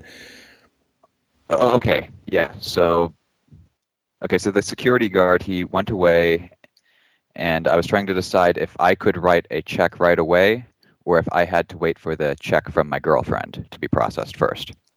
Uh, then I found a receipt in my hand, and I was trying to figure out what to do with the receipt. Uh, the security guard came back with uh, some generic person who I saw as a friend from work and a woman with a broken foot. He then said, What are you doing to us? in kind of a faux angry voice, kind of a joking angry voice. And I looked up, confused at him, and then realized that he wanted me to get out of the way so that the lady with the broken foot could cut in front of me. I yielded, but felt embarrassed and angry and deeply wronged. Uh, I put the receipt in a drawer that was facing outward on the counter, and then followed the guard around with my uh, air quote friend as he told us uh, how important it is to accommodate women and those in need. Still angry, I said, uh, just because you break your ankle, uh, your foot doesn't mean you get to break all of the rules. And then I began to think about uh, the affirmative action program at work and how when I sprained my ankle, it didn't mean I got to cut in line. I went back to the counter. I'm sorry. You're um, you're white, right? Uh, yes, that is correct. Okay, go ahead. did the yeah uh, i then began to think of yeah uh, i went back to the counter the lady was gone and i couldn't find the receipt i was concerned and then my uh, friend went to the store window and declared look aliens take pictures i ran over to the window the sky was gray and the landscape looked a lot like where i grew up in ohio and i saw a ufo in the sky the security guard proclaimed, I took the original alien pictures. My friend then took out a big camera and began to take pictures for himself. Then a blinding white flash came from the UFO. I looked closer, and the UFO appeared to be a purple, highly pixelated, like kind of like in an old arcade game, flying saucer with a giant light bulb underneath. I was terrified because I didn't want to be abducted. So the UFO then emitted a big red flash, and then I saw it fly down behind the store. My friend, who at this time had kind of transformed into an old friend from high school, uh, and my and I rushed out back to find the ship. At this point, I began to hear electric guitar music. When we stepped outside, the ship had landed, and there were two aliens outside. One was out front, and the other came into view from behind the saucer, driving a small vehicle with caterpillar treads. They bo- both looked like bad uh, computer graphics models, and they both repeatedly said, Welcome, humans, don't be afraid. My friend then immediately began to attack to attack the first alien, and then I ran up to the second alien and roundhouse kicked it in the head. I looked back at the UFO and I saw stairs going into the cockpit. I ran up the stairs and saw a middle aged man in a rubber suit with fake looking antennae. He declared, I am the king of this dimension. I looked outside and saw that my friend was still grappling with the alien but was winning. So then I pushed the man in the rubber suit aside and took the controls, and at that point I woke up kind of like sweaty and terrified. So, uh, All right. weird dream. It's a great dream. It's Yeah. a great dream. Um, I, th- I think I have some idea, and I don't know if we'll be able to do the whole dream because it's very big. But Yeah, I know. uh, tell me a little bit about affirmative action at work. Uh, well, okay. So I'm a computer engineer. Uh, I I don't live in Ohio anymore. I live in another much more liberal part of the com- country, uh, and uh, I I work for a tech company. I'm sure you've heard of this company. I don't want to say what it is, and um, uh, basically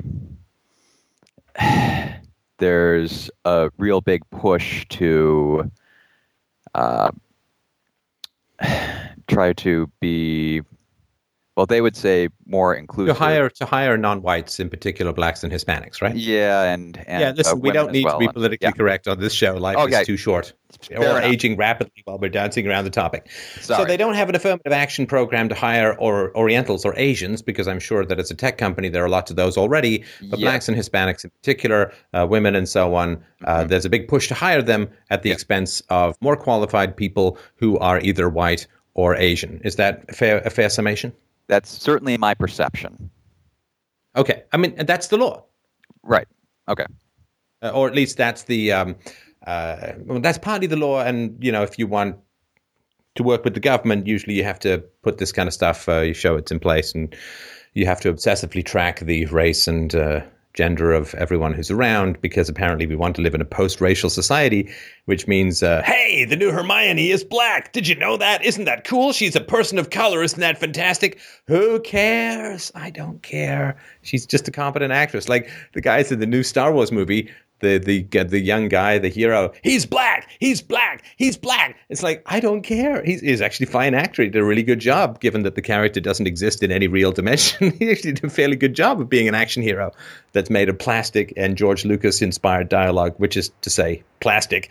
But um, yeah, so we have to obsessively focus on race in order to live in a post-racial society. It's just one of these paradoxes. But uh, you know, sort of like. Uh, um, Diversity is a value, but you're not allowed to have any diverse thoughts about diversity because that's bad. Can't question diversity because that's being diverse about diversity. So, okay, so um, is this having an effect on you? And we'll just talk about your thoughts, right? We don't have any proof of this kind of stuff.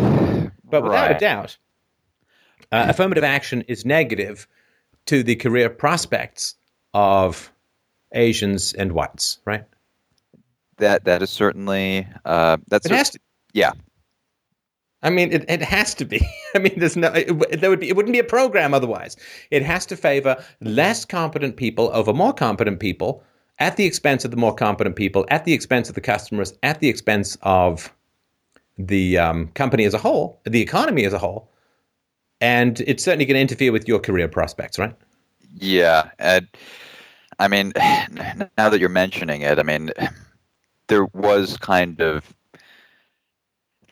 last year. I felt as though there was an instance in which I felt like I should have been in a certain leadership position, but there was a there was a woman who was uh, chosen to take that leadership position instead, and to add insult to injury, she didn't even want to be a leader. So she was clear about this. And so Right. I ended up effectively playing that role, even though I didn't officially have the title. So, Oh, it, it, it and it, it makes you know when when less competent people are hired and promoted, it makes everybody's life really difficult. Really, it's not just your missed opportunity and your missed raise. It's it's having incompetent people around. It's it's uh, having to do extra work because they're really bad at it. It's having uh, extra work thrust upon you because their decisions are poor, or you know they they don't necessarily get sign off on the specs before you start building. So you got to build stuff later on the fly. Uh, it is literally a living hell to have incompetent people around in uh, a work environment. uh, to, to be fair, she's very competent as an individual contributor. She just had no taste for taking any kind of No, that's that's role. yeah. this this focus on being fair is exactly why we have like this Okay. this absurd focus on fairness is why we have this this bullshit called affirmative action to begin with. You know what's fair is what you can achieve voluntarily. That's what's fair. Is it fair that the cheerleader go out with me or should she go out with the football stud? I don't know. Can you get her to go out with you? Then it's fair if she like What you can achieve voluntarily, that's called fair. What you have to force people to do, that is not called fair. Right? So you say, to be fair, she was competent at something other than what she was promoted into. Okay. Take any incompetent person, ask them to clean your car, they'll probably do an okay job. So, okay, he was a medical director and he was terrible, but to be fair, he was good at cleaning my car. Who cares? Hmm. You didn't have a competent person put into a position because of affirmative action, whether that's for gender or for race. Most likely. We're just going to go with that as an assumption because these things are impossible to prove. Right. It certainly is the case that minorities and women do not feel it insulting that they should have affirmative action. I, I would find it unbelievably insulting. If if my audience had to be forced to listen to what I was saying, I would never say another word into a microphone again as long as I lived. Hmm. What a hideous thing. Imagine, you know, if my wife said, I, I hate you, I really, really want to leave you, but I'm afraid that there are skeletal bears out there that will eat me. it's like, please, God, don't do me any favors, right? And so we don't know how competent or incompetent people are who are promoted in this way. And I'm sure there's some very competent minorities and women who are promoted in this way. The problem is you can't tell them. You know, again, to take an extreme example, if a guy rapes 10 women, you could say, well, you know, three of those women might have had sex with him voluntarily. We'll never know. Now, will we? because it wasn't a voluntary interaction. So uh, we do know that minorities as a whole, there are some, but not as a whole, and certainly not the most vocal representatives of the minorities and the women, that they're not saying, no, this is a complete insult. Minorities and women should stand and fall on their own merits. Of course they should.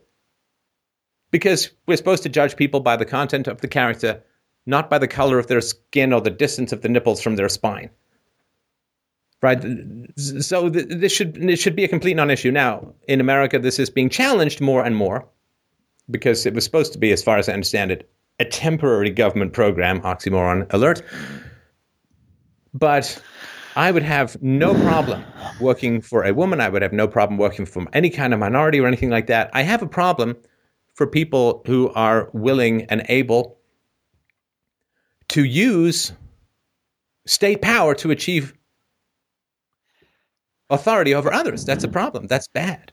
Well, you see, that's the thing that was so insane about this is she was like literally appointed. She didn't particularly indicate. She basically said she didn't really want to be a leader, and they said, "Too bad." Yeah, we need our numbers. We need to maintain our credibility with the federal government and get all of that good government money and the cost overruns payments that go with it. So sucks to be you. We got to promote you because we need uh, we need tits in the chair. yeah. Yeah, and it's uh, horrible. It, it's you know it's dehumanizing. It's dehumanizing to promote somebody based on the color of her skin or the shape of her genitals. That is looking at people as skin color and sexual organs. That's it. We're promoting the dark skin, we're promoting the brown skin, and we're promoting the pussy. Okay, well, aren't we supposed to look holistically at people? No, skin color and vagina. So promotion. I mean, that is so dehumanizing and um, so horrendous. Uh, and uh, you know, the problem with affirmative action as well, of course, is that Asians have they become invisible in the equation. Yeah. Uh, because whenever anybody talks about racism, I had a call a couple of months ago about this. I'll keep it brief, but people talk about racism in America. Nobody ever says, "Well, those those poor Asian Americans, man, they just they can't seem to get ahead at Google. they just can't. damn it! If only we could find. Just give me one one Asian programmer in the place. Come on." What's with all of these black females? Just give me one Asian guy. Do you work with any Asians, my friend? Uh, yeah, plenty. Yeah, exactly. So here's the problem with affirmative action is that whites are supposed to be racist, but apparently we're we're very pro-Asian and we're very skeptical of the abilities of say blacks, right? Weirdly enough, that actually falls along the IQ and uh, three-dimensional manipulation of objects continuum in testing, right? So whites, like everyone else on the planet, are not racist or sexist. We're IQist. We're smartest. Smartest? I don't know what you'd call it, right? But this is the problem is that, you know, Asians kind of quiet to begin with, and there's lots of studies that show that that blacks are the most sociable, uh, and uh, and uh, Hispanics uh, the next sociable, whites so so, and Uh-huh. then the Asians are very like not quite as gregarious and outspoken and extroverted and social and so on. And so Asians, you know, kind of quiet to begin with, but when it comes to things like racism in white societies, they simply don't exist. They simply do not exist. Like Google has all of these complaints. Oh, Google is racist because only 2% of the engineers are blacks. It's like, how many of them are Asians? Oh, we can't tell you that. the Asians, they don't exist. They do, just, you know, like, like bowls of chop suey floating through the hallway and nobody's attached to them. you know, it's just bizarre. And uh, th- this invisibility of Asians in the social discourse is one of the ways you know you're in the grip of propaganda rather than any any facts at all. You know, the fact that that high tech companies seem to be haunted by Asian ghosts that n- never show up in social justice warrior calculations. It's like literally they have these these weird glasses on. I don't know, maybe they're really visor like glasses. Well, it's That- confirmation bias.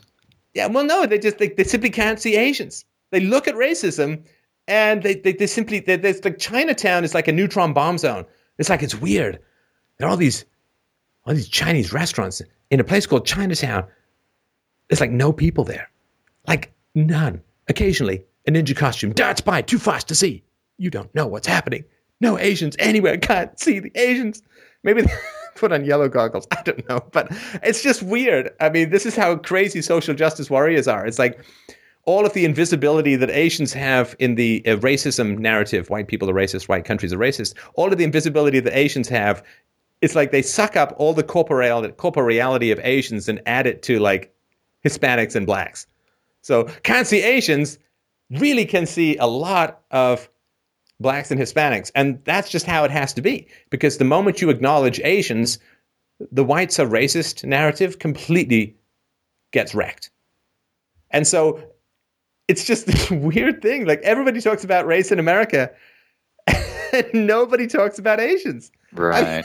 I just, if I were Asian, I'd be, hello, can you see us? Uh, Can, can, hello, I'm going to touch you in your social justice warrior face. Can you feel?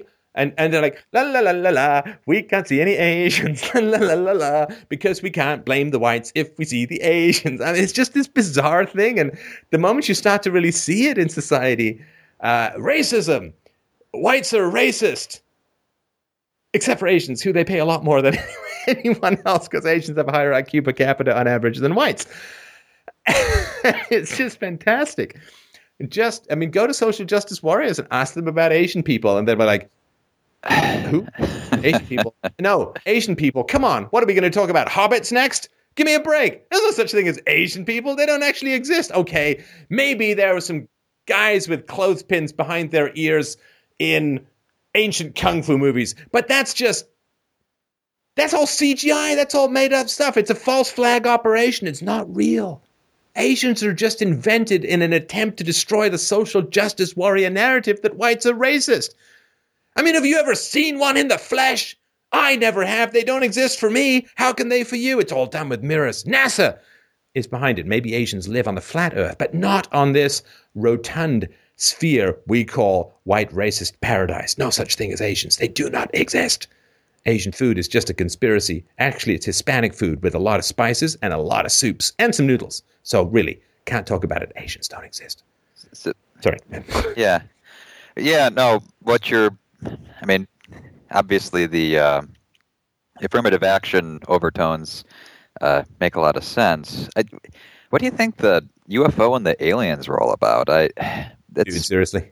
yeah. I, Seriously. well, Come on. That, that, Okay. this, this, everyone in the audience is screaming at you, right? really? It's like you're on Wheel of Fortune and everybody knows the price. Uh oh. What could aliens have to do with cultural differences that harm average workers? Oh my God. Could it? No, no, it can't be Just illegal alien. it's not much fun being an illegal alien, right? I mean, you get right. This Oh, the- okay, the theme, yeah. right? Okay. Wow. That's. Yeah. Okay, that's making a lot of sense. Uh, Because he, he- here's what I see, and I'm not trying to project anything into it, but okay, um, yeah. You're trying to cash a check from your girlfriend. Now, why doesn't it make much sense that you would try and cash a check from your girlfriend? You say, I know it doesn't make much sense. Why doesn't it make much sense? Uh, well, I've had girlfriends owe me money and they've written me checks. well, I, I think it was more. I think what, what didn't make sense about it was the place I was trying to cash the check. It wasn't a bank, so. But it. But uh, no, that's a that's a interesting question. Um, why? Have you ever had a girlfriend owe you money? Um, owe me money. Uh, no, I. No, not so much. At least not in any kind of. Can you just back away from the mic a bit? You're getting all kinds of buzzy. Um, have you ever lent a girlfriend money? Uh, not explicitly. I've certainly uh, paid for, you know, dates and things along those lines, and hope for some reciprocation, and have gotten it in many cases as well. So, What's your ratio of reciprocation? You paying and the woman paying in sort of dollar amounts over time, including things like vacations and weekends away and all that kind of stuff. uh, it. I'm it, certainly. I know the answer just Yeah, based on know the, tone. answer. Yeah, you do know What the is it, 80 20, 70 30? What are we talking?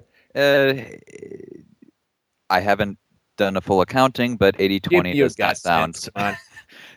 80 Pretend 20 you're not an engineer. Give me your gut feeling. I definitely pay for the overwhelming majority of the things that we do. So 90 10? Probably fairly close. But, Okay. And how long have you been in this relationship? Uh, well, uh, we started going out in late March. So it's Yeah. Been about nine months, I think. Is that right? Why do you pay? Wow, that's well. I bet you. Let me let me. Um, Okay. Sorry, before you answer that, let me Yeah. give you a complicated question and interrupt you because that's really polite. Okay. But um, six thousand to sixteen thousand dollars. You know, if you've been dating for seven or eight or so months, you could have spent that much. I mean, I think sixteen thousand might be a bit high, but uh, that's No, of course, that's the upper range, right? yeah. But six. Have you spent? Do you think you've spent six thousand on uh, dates and going away and and vacations and whatever presents? Let me think. I'm going to say yes, but I can't. I can't No. I, I get it. I, I, we know this is not exact, but it's not like you have a strict down the middle of the road pay each each side policy. Yeah, so that's true. And so fact- here you you're trying to cash a check from your girlfriend, Uh-huh. and I think this is your unconscious saying that you're paying for it. You're paying for sex. You know, it's kind of interesting because um, my so we've been having conversations, and I guess her mom is somewhat circumspect about me, and uh, I guess one of the things that um, she had relayed that her mom is circumspect about me about is that uh, her mom doesn't feel that I spend enough money on her. So that's kind of interesting. Let me tell you, young man, my daughter's vagina is worth many more shekels than you're currently inserting into it. As a coin operated machine of sexuality, you need to get yourself a big giant bag full of quarters, young man. Hmm. Wow. You don't spend enough money on the woman. I mean, And the mom thinks you should be spending more money to continue your sexual access to her daughter's vagina. Hmm.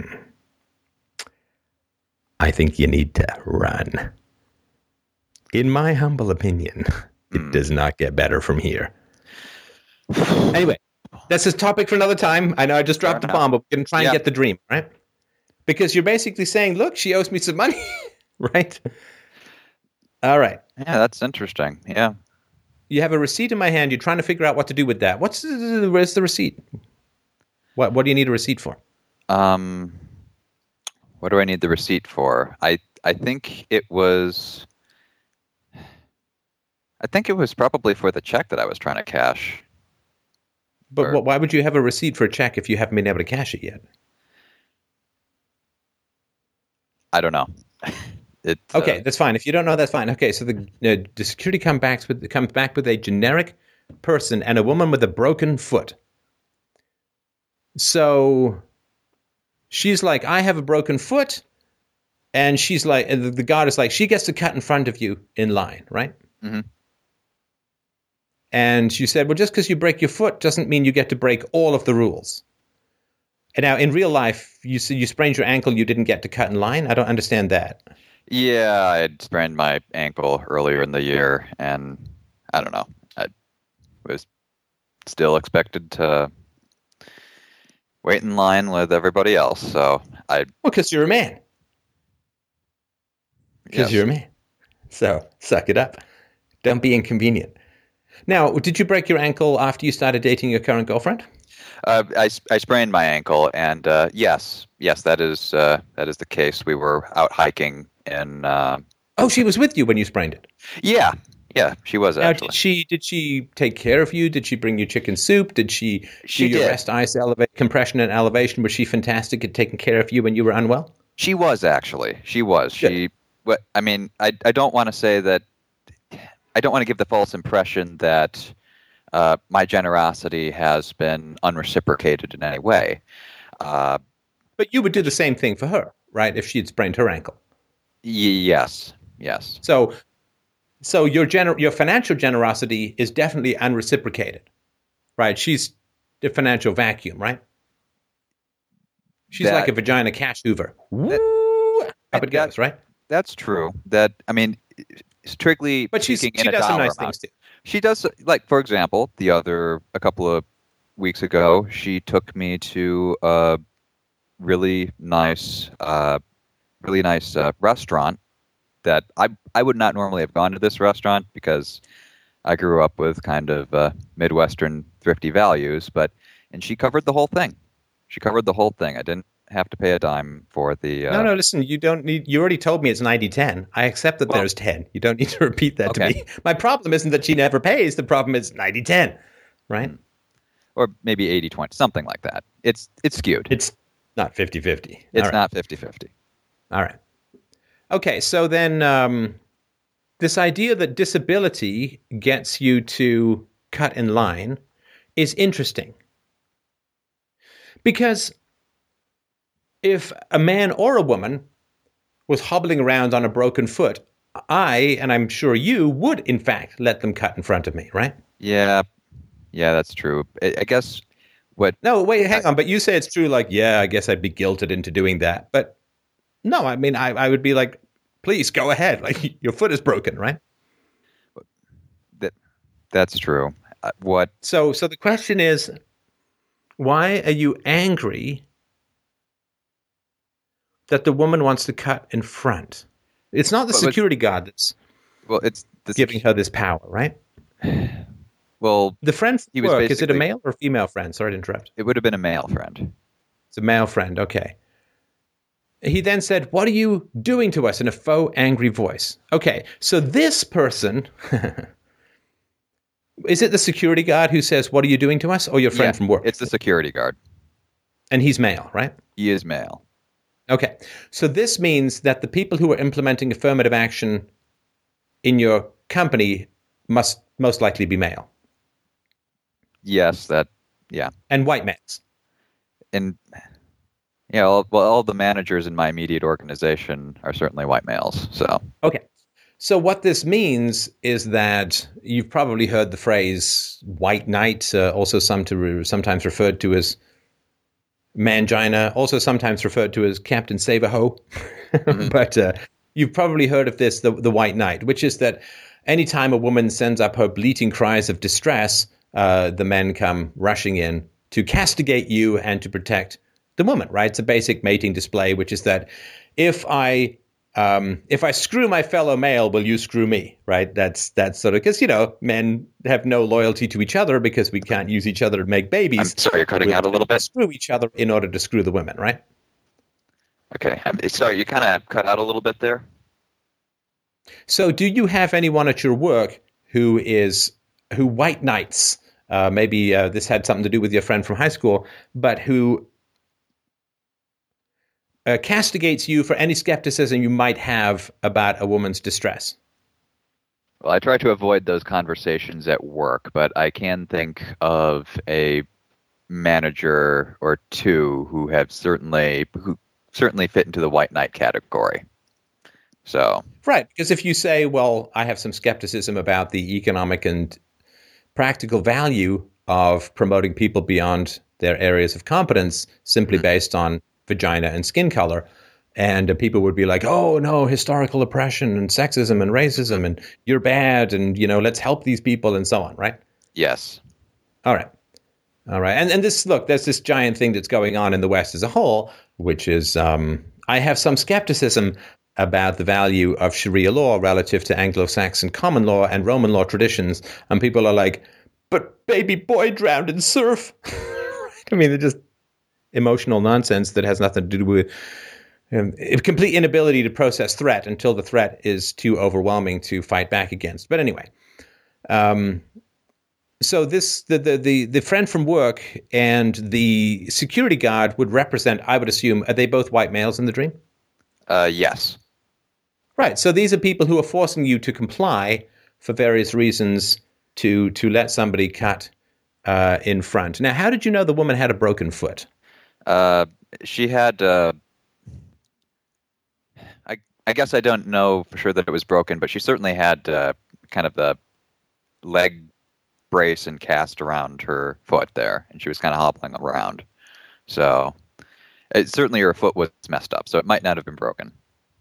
Well, no, we don't know that the foot was messed up. All we know is right because okay. look, if the dream wanted you to be sure that she had a broken foot, then you would see her foot broken.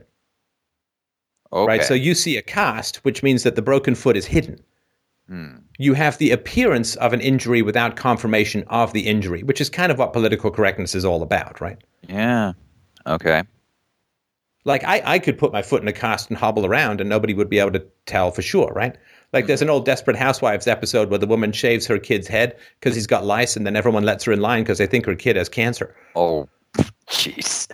Right? I mean, so again, I'm just saying that the dreams are very specific. Don't take anything as accidental in the dream because nothing is. A dream can be anything. Mm-hmm. It can do anything. You could have seen this woman breaking her foot. You could see mm-hmm. uh, an open gash. You could see something. This is a cast. Now, a cast, of course, has two meanings. Um, well, it's more than two, but but uh, the two that are important, I think, here is that, of course, it's the hardened shell casing of an injury with bandages, and also a cast is somebody in a play, somebody in theater, somebody pretending. Hmm. Wow. And the pretense of injury for the sake of advantage is the fundamental political correctness cry bully phenomenon, right? Yep. yep. The pretense of injury for the sake of advantage. Yeah. So you yielded but felt embarrassed, angry, and deeply wronged. Mm-hmm. And you yielded why? I'm not saying you shouldn't have or right. should have. I'm just because if you feel embarrassed, angry, and deeply wronged, why would you yield? Because I thought the consequences of standing my ground would be uh, would be worse. So I because guess you I have no support. What? You have no support. Yeah, I mean, I, I mean, top of, I mean, I'm living in a very left wing part of the country right now, and it's, I got to tell you, it is, uh, it's been interesting trying to make friends over the past few years. I mean, one of the yeah, don't that, worry, it'll be yeah. right. It'll be it'll be more right wing when the money runs out, but we just got to hold our breath until right until the water the water of craziness drains away. Yeah. I'm, so and you have no support, right? I mean, the, the the security guard, everyone. There's no one there saying who's agreeing with you. Everyone's like, "Oh, how could you?" Right? Yeah. Right. Right. Okay. Um, you got a friend, as he told us how important it is to accommodate women and those in need. Right? Accommodate women and those in need. Now, of course, the fact that you had a need is immaterial, right? Yeah. the only people yeah. objectively wrong through affirmative action are white males and Asians. Hmm. Right? So, people, this is why I'm saying it's imaginary injuries. The only legitimate injuries that are objective and traceable of affirmative action are white males and Asians, Asian males in general. Because they're passed over for promotions. They're they're not allowed to to be promoted or to even get a job or even to get into college sometimes.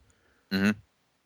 Right? Because, I mean, when it comes to getting into college, black scores are artificially elevated, white scores are somewhat slightly depressed, and Asian scores are depressed even more. So Asians are not getting into school with high scores so that blacks with low scores can get into school. And then the blacks say that they're experiencing some sort of injustice. I mean, I don't even know where your head has to be to say that with a straight face. Well, yeah. Can't disagree and, with and the only way saying. that you can say it with a straight face is to say that white people and Asians don't exist, remember, but white people have to pay for historical injustice Right, which I wasn't. because all whites are racist. perpetrate. And you don't have to Yeah. prove anything individual because there's systemic racism, or in other words, all white people are racist whether they display any racial racist characteristics or not. In other words, there's a collective ne- negative judgment about white people that is somehow portrayed as anti-racist. And again, the mindset, the, the, the mental pretzels that you have to put yourself into in order to make that make any sense to you is, i I I can't even imagine what kind of contortions you'd have to put yourself into to say, I have a generic negative view of white people, and that's how I combat racism. Yeah, you, It's like, You- oh, you know- fuck you know yeah, I what's can't interesting? people say that. you- you know what's interesting about uh, racism that I was thinking about uh, not too long ago? If you actually do a Google search for the definition of racism, uh, none of the definitions that are given in any way preclude the possibility that a racist sentiment or belief is untrue, Right. rational uh, Wait, response to That a a racist belief. sentiment or belief is true or untrue. none of them uh, uh, prevent a racist belief or sentiment from being untrue. So, all- but all the definitions given technically allow for a racist belief to be true. Oh, right. So if you say, for instance, uh, like the Reverend Jesse Jackson, who is a black activist, Mhm. if he said, he said it's tragic that after 20 years of, act, of being a black activist, this was, I think, in the 90s, Mm-hmm. he said, when I hear footsteps behind me on a street at nighttime and I turn around and it's white people, I'm relieved. Mm-hmm. Right. So if he says, I'm generally more afraid of black people than white people, and he himself is a black activist, would Mm-hmm. that be considered racist? Well, statistically, there is more to be scared of the black people than white people because black people can, particularly young black males, well, they commit a huge amount of crime relative to Asians for sure, and uh, relative to whites to to a lesser degree. And it's a rational response based on a true belief. Now, technically, according to the definitions of racism given, uh, all of those things, um, it, technically, it could fit into those definitions. But isn't it interesting that? Uh, well, let's just take the Google definition of racism to be the uh, standard one. Isn't it interesting that it is uh, thought to be the most horrible thing in the world? uh, when the set of racist beliefs include could potentially include beliefs that are true, which I don't know. Well, and I think it goes even deeper than that. Like if I were to say, black people owe white people reparations for criminal behavior. Mm, wow. Yeah. Can you imagine? Like, I'm not. that This would not be something that I would. If I said Right. something like that, this is not Right. right. It's the thought exercise, right? Right. If I were to say, well, look, black people owe white people reparations for criminal behavior, for the cost of incarceration, and for the high consumption of welfare, I want a check, and I want it now because I've been paying way too much in taxes for black consumption of the justice system, of the prison system, and of welfare. Mm-hmm. Yeah. Like if I were to say that, people would say, "Are you kidding me? Not all black people are on welfare. Not all black people are criminals. You can't collectively demand money from black people because a proportion of them are on welfare and are criminals." And I'd say, "Yes, that is exactly true. That is exactly right." But then people can turn around and say, "White people owe black people for slavery." yeah. Now, question: statistically, were more white people slave owners or are more black people criminals? I, I'm I, I'm guessing you probably have data that indicates that a higher percentage of black people are criminals versus uh, white people who were slave owners, and I don't have that data on hand, but I'm slave guessing. owners in America was two to three percent, Right. Okay. and some of those, a number of white slave owners, and a certain percentage of them were blacks. Blacks had no problem owning slaves, and no, it wasn't just to reunite families and stuff. So, a, a very small percentage of white people owned slaves, Right. and the percentage of criminals who are blacks is higher than the percentage of whites who were slave owners. Not Plus, only not- slave owners were 150 plus years ago. The black criminals kind of in the here and now, a little bit more tangible in in their manifestation, right? On top of that, there are all sorts of uh, subgroups of white people who really weren't in the country for to a significant proportion at the time that we actually had slavery, like some guy who comes over from Poland in 1980. yeah, I mean, his Or- ancestors were the slaves of the Muslims, for God's sakes. They're going Yeah. to Saudi Arabia for reparations. So, uh, so I mean, this is how insane things are. That if, if a white person were to say, black people owe me reparations for criminality and welfare consumption, people would say, that's horribly collectivist and racist. But black people and others can say white people owe them for slavery, even though there is no white person alive who ever owned slaves. And the percentage of white slave owners is far lower than the percentage of black criminals. And they can all say this with a straight face. And that's because simple, basic truths about race have been so charged with emotional hysteria and abuse that there's no possibility in the current context of society to have anything close to an honest discussion about race. An honest discussion about race is white people feel bad, give us money. Or we're going to call you racists. That's that's I mean this is what is called an honest conversation about race. And so when you when you are saying, well, I'm going to just comply. You know, like now saying races should not be treated differently under the law is called racist. Like this is how insane things have become. Right? So affirmative action is treating races and genders differently under the law. Different laws for blacks, different laws for Hispanics, different laws for whites. And of course, you can't pass laws on ghosts, so nothing for Asians, right? Except maybe just exclude them um, from from education if they're too competent and too able. Because Lord knows America is going to economy is going to get even stronger if you keep the smartest people out of the economy. nothing, nothing but great things can happen.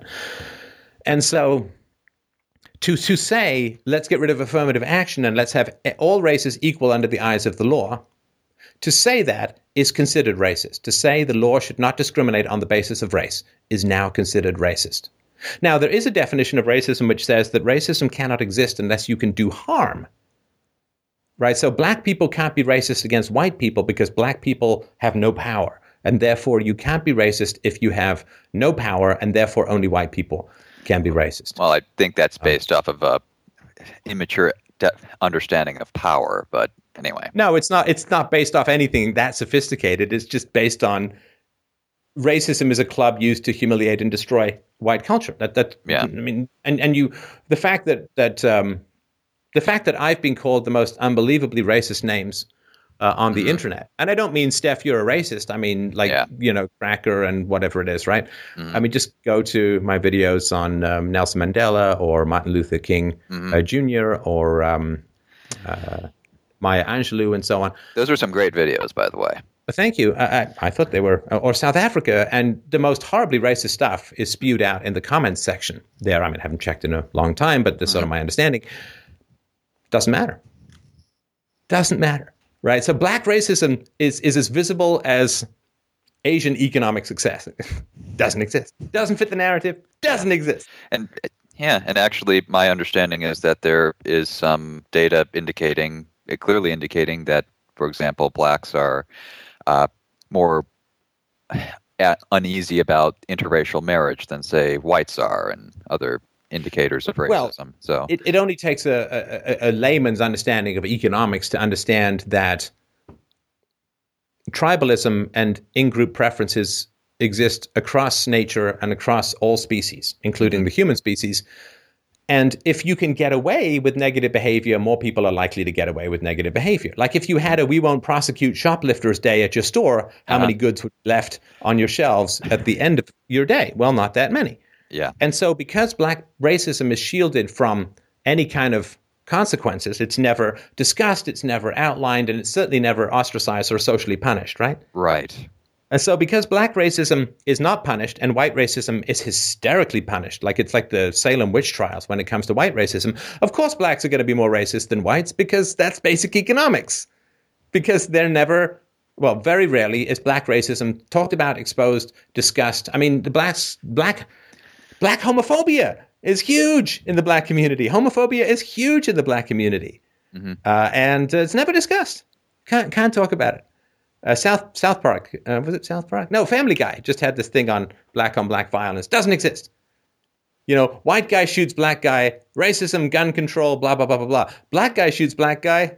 Don't mention it. Doesn't fit the narrative. Doesn't fit. They don't care about blacks. They care about destroying capitalism destroying the West, and capitalism and the West happen to be products of white civilization to a large degree. So whites are the innocent bystanders when it comes to replacing capitalism with communism and socialism, and so whites are just the bystanders that have to be shot in order to destroy the system that whites largely created. So that's it's got nothing to do with anything else. This is the only thing that explains all of this peculiar myopia and obsessive focus and complete ignorance of basic facts. So.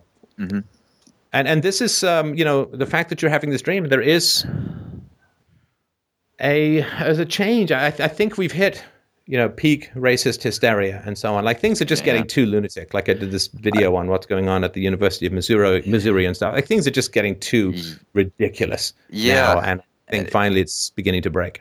Yeah, and actually, even in my current uh, very left wing environment, I've noticed, at least within the last year, I've been noti- noticing um, kind of sentiment to the standard leftist narrative on these topics, uh, very from people who I wouldn't have expected them from. Mm. It's like getting to the point where like even people who I would have expected to still be all on board are starting to see how ridiculous things are getting. So Look, if anybody cares about the black community and wants to continue with the status quo, well, you, you pick one. You can't have both. If you want to continue with the status quo, you don't give a shit about the blacks. In fact, you got it. Right. There's no greater racist than somebody who wants to continue the status quo in America because the status quo is destroying the black community. It's destroying black culture. It's destroying, destroying the black family. Uh, as Tom Sowell, the great economist, has pointed out, Yeah. the welfare state has done what even slavery couldn't do, which is to destroy the black family. Anybody who wants to continue with the status quo, which tends to be leftist, or who want to escalate the status quo, which tends to be leftist, anybody who wants to continue the status quo is uh, ha- harbors truly murderous feelings towards blacks and is the worst kind of racist that can be imagined. Anybody who's questioning or wishes to challenge the existing status quo and look for different solutions is the only person uh, who genuinely has even a shred of concern or care for minority communities. Um, so. Yeah. Um, I hope that that's beginning to even show up for lefties. I mean, lefties, uh, you know, they seem to be immune to reality until they're not, and then there's usually a big change. You know, the the, the higher the dam, the worse the break, uh, and I think that's been dammed up for a couple of generations now. Okay, let's go back to the dream. yeah. Sorry, go ahead. Okay, sorry. Uh, so where were we? Uh, we Okay, so you began. So this this um, you've you've got no. You've got no social support, No social and the support, yeah. two other white males are saying, "No, no, no, you got to let the woman with the potentially fake injury cut in front of you," which is Mm-hmm. affirmative action at work, and the fact that you had an injury as well. Mm-hmm. It's interesting to me that I've always been fascinated by the playfulness of language in dreams, and this is probably nothing, but it struck me when you were saying it that the woman has no use of her foot, right? um, no use of her foot. Well, she she her foot is broken, right? Okay, yeah. And another way of another way of, of phrasing that would be defeated. Interesting. Right? Because Yeah. you're defeated in this, right? And so the fact that it's foot injury and you had a foot injury and defeat is um, just a kind of interesting way of. Again, it may be nothing, but it's just it's interesting the way this stuff all sort of compresses in together. Yeah, that's Okay, so you follow the guard around with your friend as you get lectured about how to accommodate women and those in need. Mhm. So then you go back to the counter. The lady's gone. Can't find the receipt. You're concerned. So wait, did you lose the money? Uh, I don't know about. I can't find the receipt. Uh, But was the I don't I still don't quite understand the receipt. Did you get the check cash? Did they give you a receipt saying that they're going to do it in the future, or what? What is the receipt for? I think that I cashed the check and I got the receipt, and then I oh, and the receipt is what you need for the money. I think perhaps, yeah. Okay, so you lost the money. I guess yes. So you got guilted, uh, and you gave up your standards for fear of social attack, and you lost your money. Wow. Yeah. Okay, well, welcome to modern white culture. And so yeah, I'll tell you. Wow. my friend went over to the store windows and said, "Look, aliens take pictures." so we've got women. We don't have any minorities yet, but here we've got aliens coming in, right? Yeah, and and we're talking the grays. You know those. You know the. I don't know if you know. I like used the to be big almond faced, big eyed guys. Yeah, yeah. They, they look a little bit like praying Eyes. mantises. Yeah, Right, right. the big eyes. All right. Big camera. Take pictures. I took the original alien pictures. I don't know what that means. I don't know what that means either, but it struck me that he said that and he sounded so proud about it. The security guard. Now we're going back in time here. Yeah, Uh, how old are you? I'm. Just 30. give me a decade. I'm thirty. Okay, that's a decade. Um, Yeah. So you're too young to really have heavily pixelated games, right? Do you have any Well- interest in old arcade games? Do you do like multiple arcade machine emulator MAME stuff or anything like oh that? no! When I was little, uh, we had the old Atari system, and uh, Wait, wait, not the 2600. well, okay, maybe not that old, but it- wait, it are these an Atari. 30 Earth years or are you, are 30 you from Uranus or something? No, we had an Atari when I was growing up. It was my older half brothers, but I mean, we still had it around. And uh, eventually we upgraded to Nintendo and all that good stuff. So, yeah. But I mean, I've seen the old arcade games, and I used to like to, when I was little, I used to like to play them. But Okay. I know what they look like. the All right. Because we're talking back in high school now, right? Because you got a hi- your friend turns out to be someone from high school. Uh, really, I met him in elementary school, but we've been friends for a long time. Yeah. Okay, okay. The UFO emitted a big red flash. Hmm. Red being the color of which political system? Uh, either the Republicans or the communists. I think we're going to go with the communists on this one. okay. And you're afraid of being abducted. Now, do you have any, you know, when I was around as a kid in the 70s with Close Encounters, the movie Close Encounters of the Third Kind, aliens were like a big thing. Oh Um, yeah, they were a big thing for me growing up. And actually, uh, this friend and me, when we were in elementary school, we used to love watching unsolved mysteries, and we had a kind of like a little ghost hunters club, in which we tried to hunt out paranormal phenomena. Oh, you went pretty full voodoo on this shit, right? Well, yeah, in elementary school, we grew out of it, but Right. Yeah, yeah. Well, so I, I don't know. I hesitate to bring this up, but my mother thinks she may have possibly been abducted when she was little. But anyway, that's What do you mean, but anyway? Like we're just going to move past that. Okay, moving on from your mother being abducted by space aliens, which can't have anything to do with your dream. Dude, are you just trying to Freud me completely here? sorry.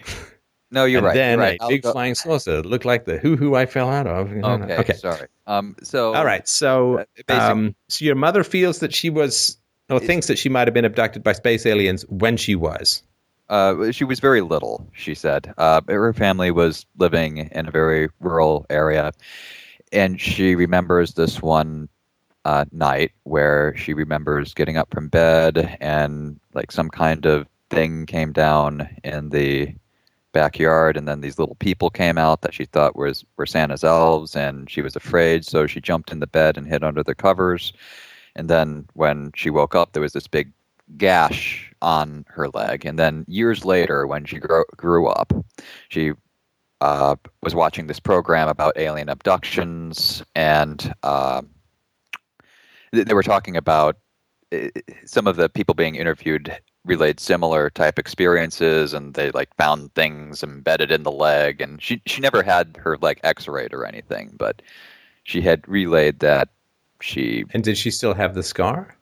uh, it's still, I mean, it's not nearly as visible as she said. Come on, just give me a yes or no here. Come on. Uh, she still had. She has a scar that she says what came from space aliens. Uh, well, her father told her that she probably just hit her uh, leg on the bedpost, which is the more Mm, rational. I don't think that gives you a gash. Okay. A uh, bruise, yes. okay. Gash, I don't. Okay. Again, maybe it was a different kind of bed. Okay. I, there's a theory. I, I think Carl Sagan put it out uh, in the Demon Haunted World, but there's a theory that says that um, alien abductions are unconscious recastings of nighttime sexual abuse. Oh dear. I. I. Uh, this just went to a very dark and place. injuries and all that kind of stuff, right? that this just went to a very dark place. I, uh, well, I, I mean, we're kind of getting into an area that I don't feel like I have the necessary background knowledge to um talk about. Well, you're not coming on as an expert. You're coming on as a person with history, thoughts, and feelings, and a dream. Okay. Yes, that is Right. true. Do you know? I mean, did your mother have any disturbed sexuality as an adult, or anything like that you know about? Uh, no, I don't think so. Uh, not that I'm aware of. I mean, she was kind of a pretty girl, so uh, my understanding is she had. Uh, sh yeah, before she met my dad, my understanding is that uh, she uh, went to bars a lot and stuff. But uh, anyway, Wait, went to bars a lot. Is that a nice way of saying she slept around a lot? I all I I'm just relaying as close to verbatim as possible what I've been told. So I don't I can't I couldn't tell you that. And what's the blended family story? You said half brother. Oh, yes. So my father, um, he uh, he was uh, he kind of grew up a pretty angry child, and I actually had a. No, no, no, no, no. no. Okay. Nobody grows up an angry child. No Well- child is born angry. no. I, okay, I'm going to get to that. I'm going to get to that. He right. was pretty severely beaten by his mother growing up, and so he grew up angry. Uh, and actually, I turned him onto this show, so he might end up listening to this. So I hope it's okay that I'm talking about this, Dad. But uh, Well, there's no names here, and um, you know, obviously, if he ends up listening to this, uh, massive, massive sympathies um, yeah, seriously, I. I, I got him to open up to me about this last year, and I, I kind of suspected this was true by for a while by reading between the lines. But I think we had a very um, touching heart to heart about this, and uh, how grateful I was that he, uh, like when I was little, they th- there was spanking, but he didn't want to do that anymore, so he took a class about alternative. Uh, nonviolent methods of uh, dealing with uh, children, and I'm I'm very grateful that he did that. So, Yeah, good for him. What? Um, how old were you when this happened? uh, how old was I when?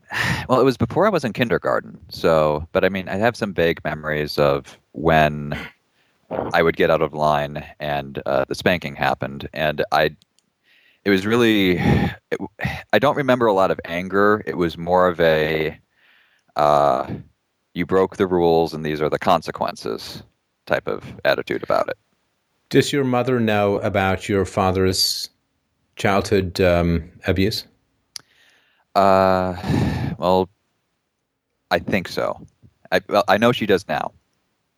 Be, they're divorced now. Uh, they got divorced when I was uh, 22. So Why did they get divorced?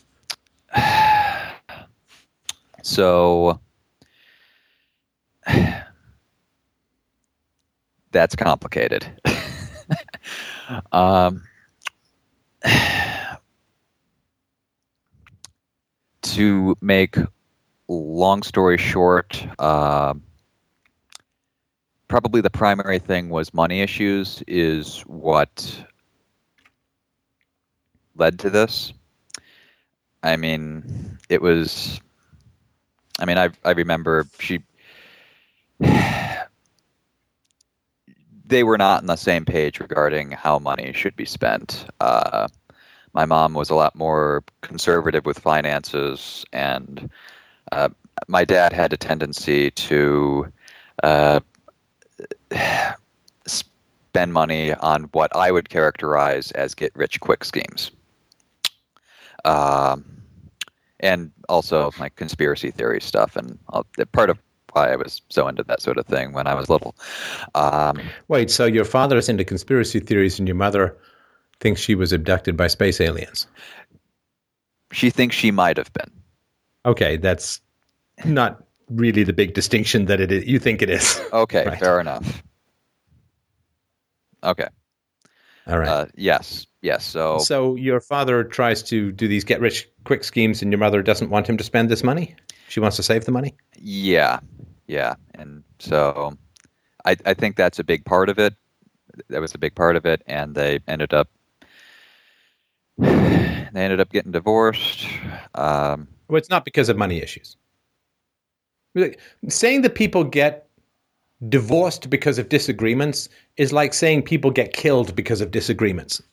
people don't get divorced because of disagreements, because everybody has disagreements. People get divorced because they don't resolve those disagreements, in the same way that people get killed because disagreements escalate. And hmm. everybody digs in and they continue to escalate until there's some sort of rupture, whether that's violence or, or divorce right? So, so th- th- this, th- it- th- when people talk about, well, my parents got divorced because if they had conflicts. Well, everybody's got conflicts. Your parents got divorced because they were either too proud or or too stubborn or whatever it was. But it's a personal flaw and failure on one or both of their parts, usually both. That's why people get divorced. I mean, people don't get divorced because they have money problems or they have disagreements. It's because Well- they're not mature enough or responsible enough to resolve those disagreements in a productive and uh, mature way. Okay. Well, uh, getting back to the mixed family thing, because this kind of feeds into it. Uh, so, what kind of drove me, ins- and I asked my mom about this later, because it just drove me insane that I couldn't figure out why she married my dad, because everything that she complained about, by her own admission, she knew about very early on in their relationship. And so her rationalization for why she ended up marrying my father was because she wanted to uh, save, she wanted to help, she claimed that she wanted to help my older half brother at the time.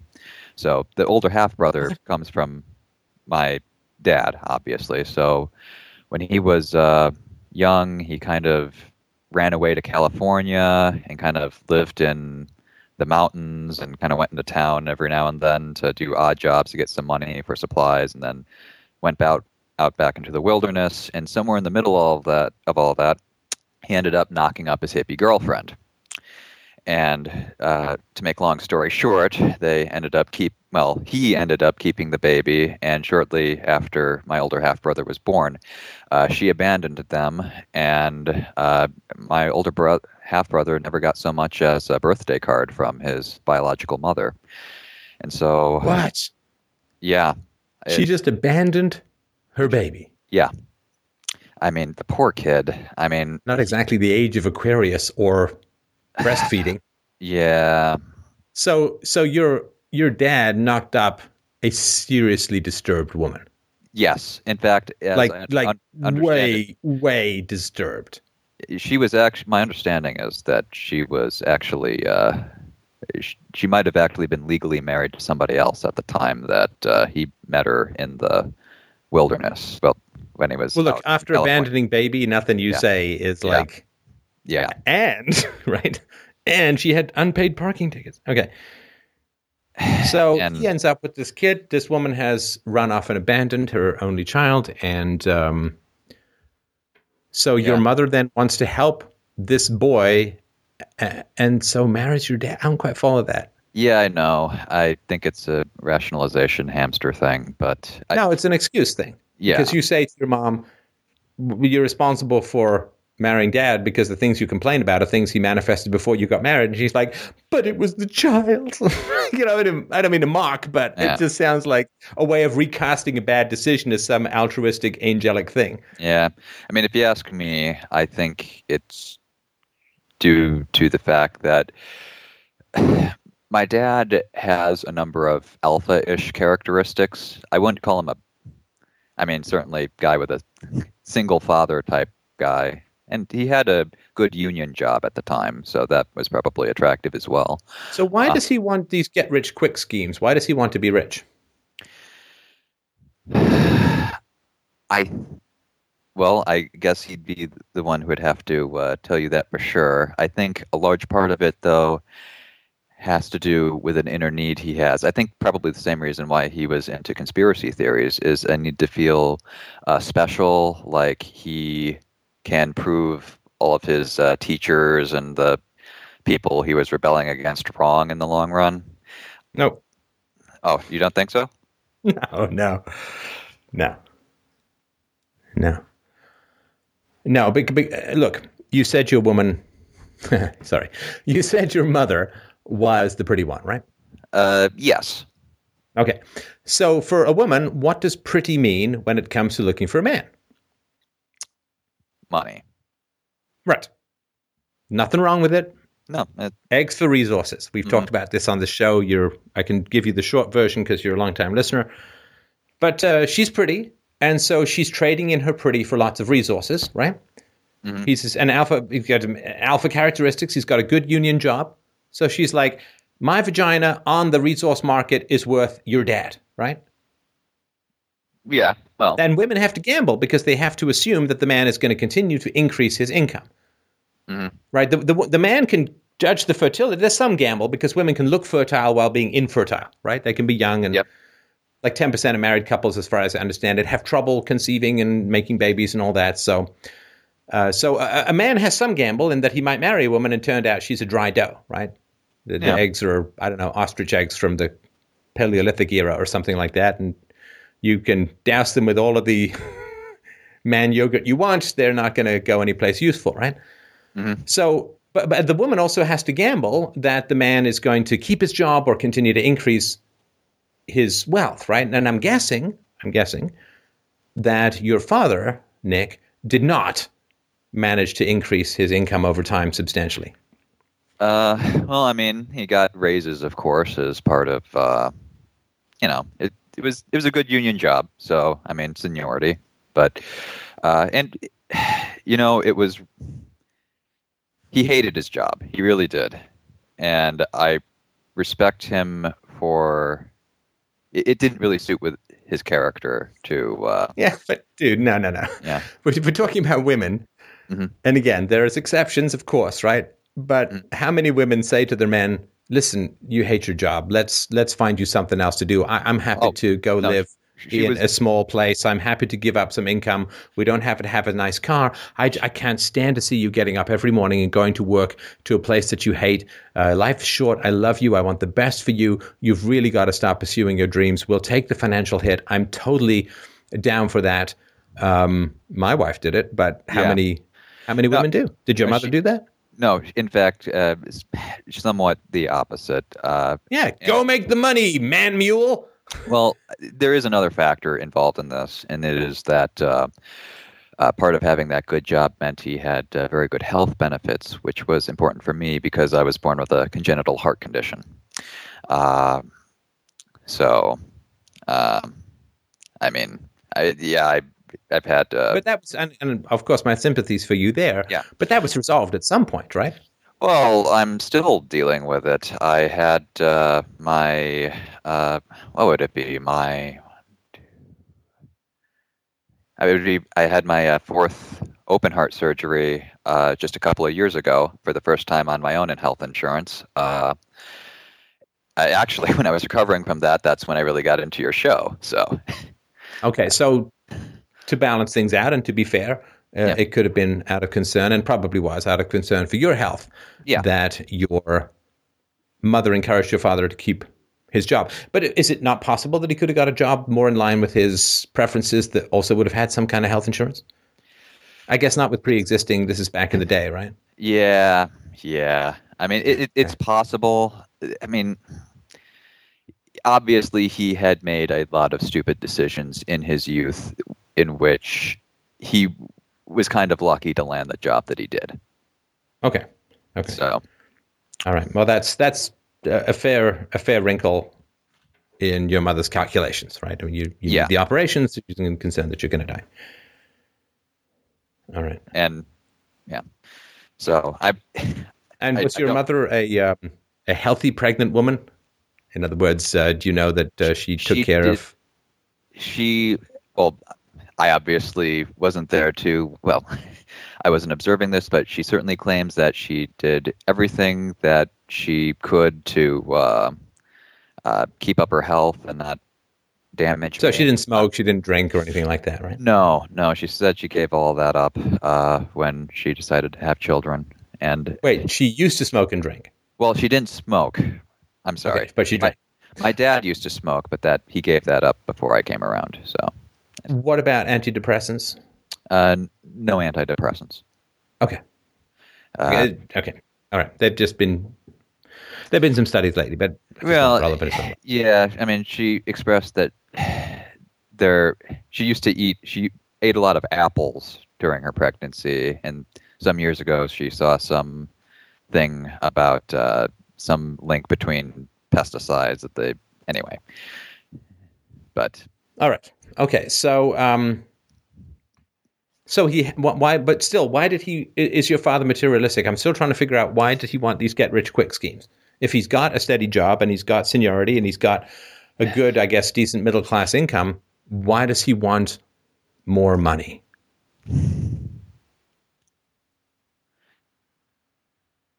so he could quit his job. I think.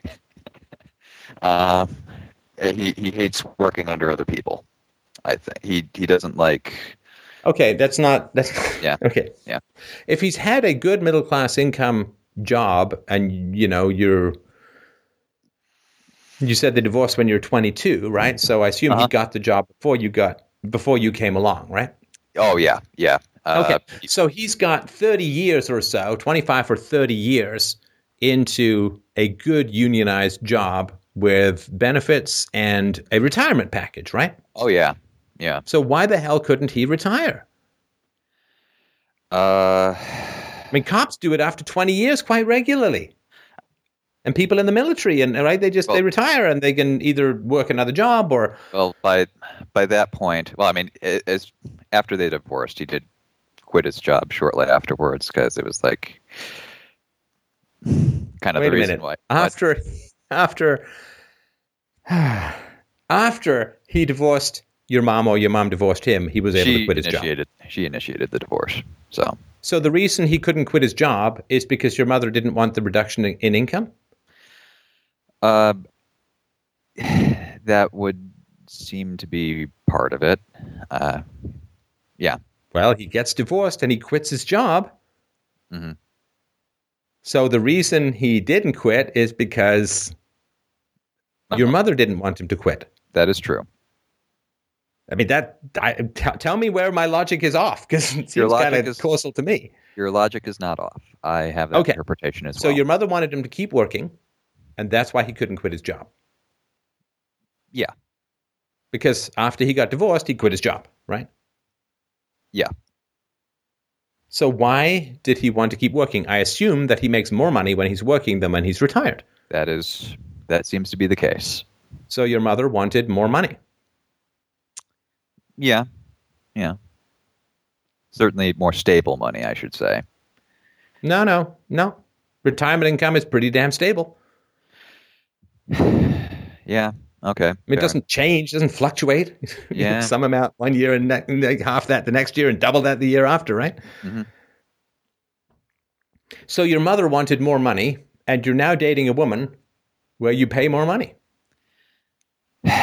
Yeah. I mean, that's that's certainly the case. You sound like I- this is like, yeah, well, okay, I can give you that point, but it's like, dude, it's important stuff. You're just like, is- yeah, well, you know, but fine, you know, and and you know, the medians are painted yellow, not white. So what, right?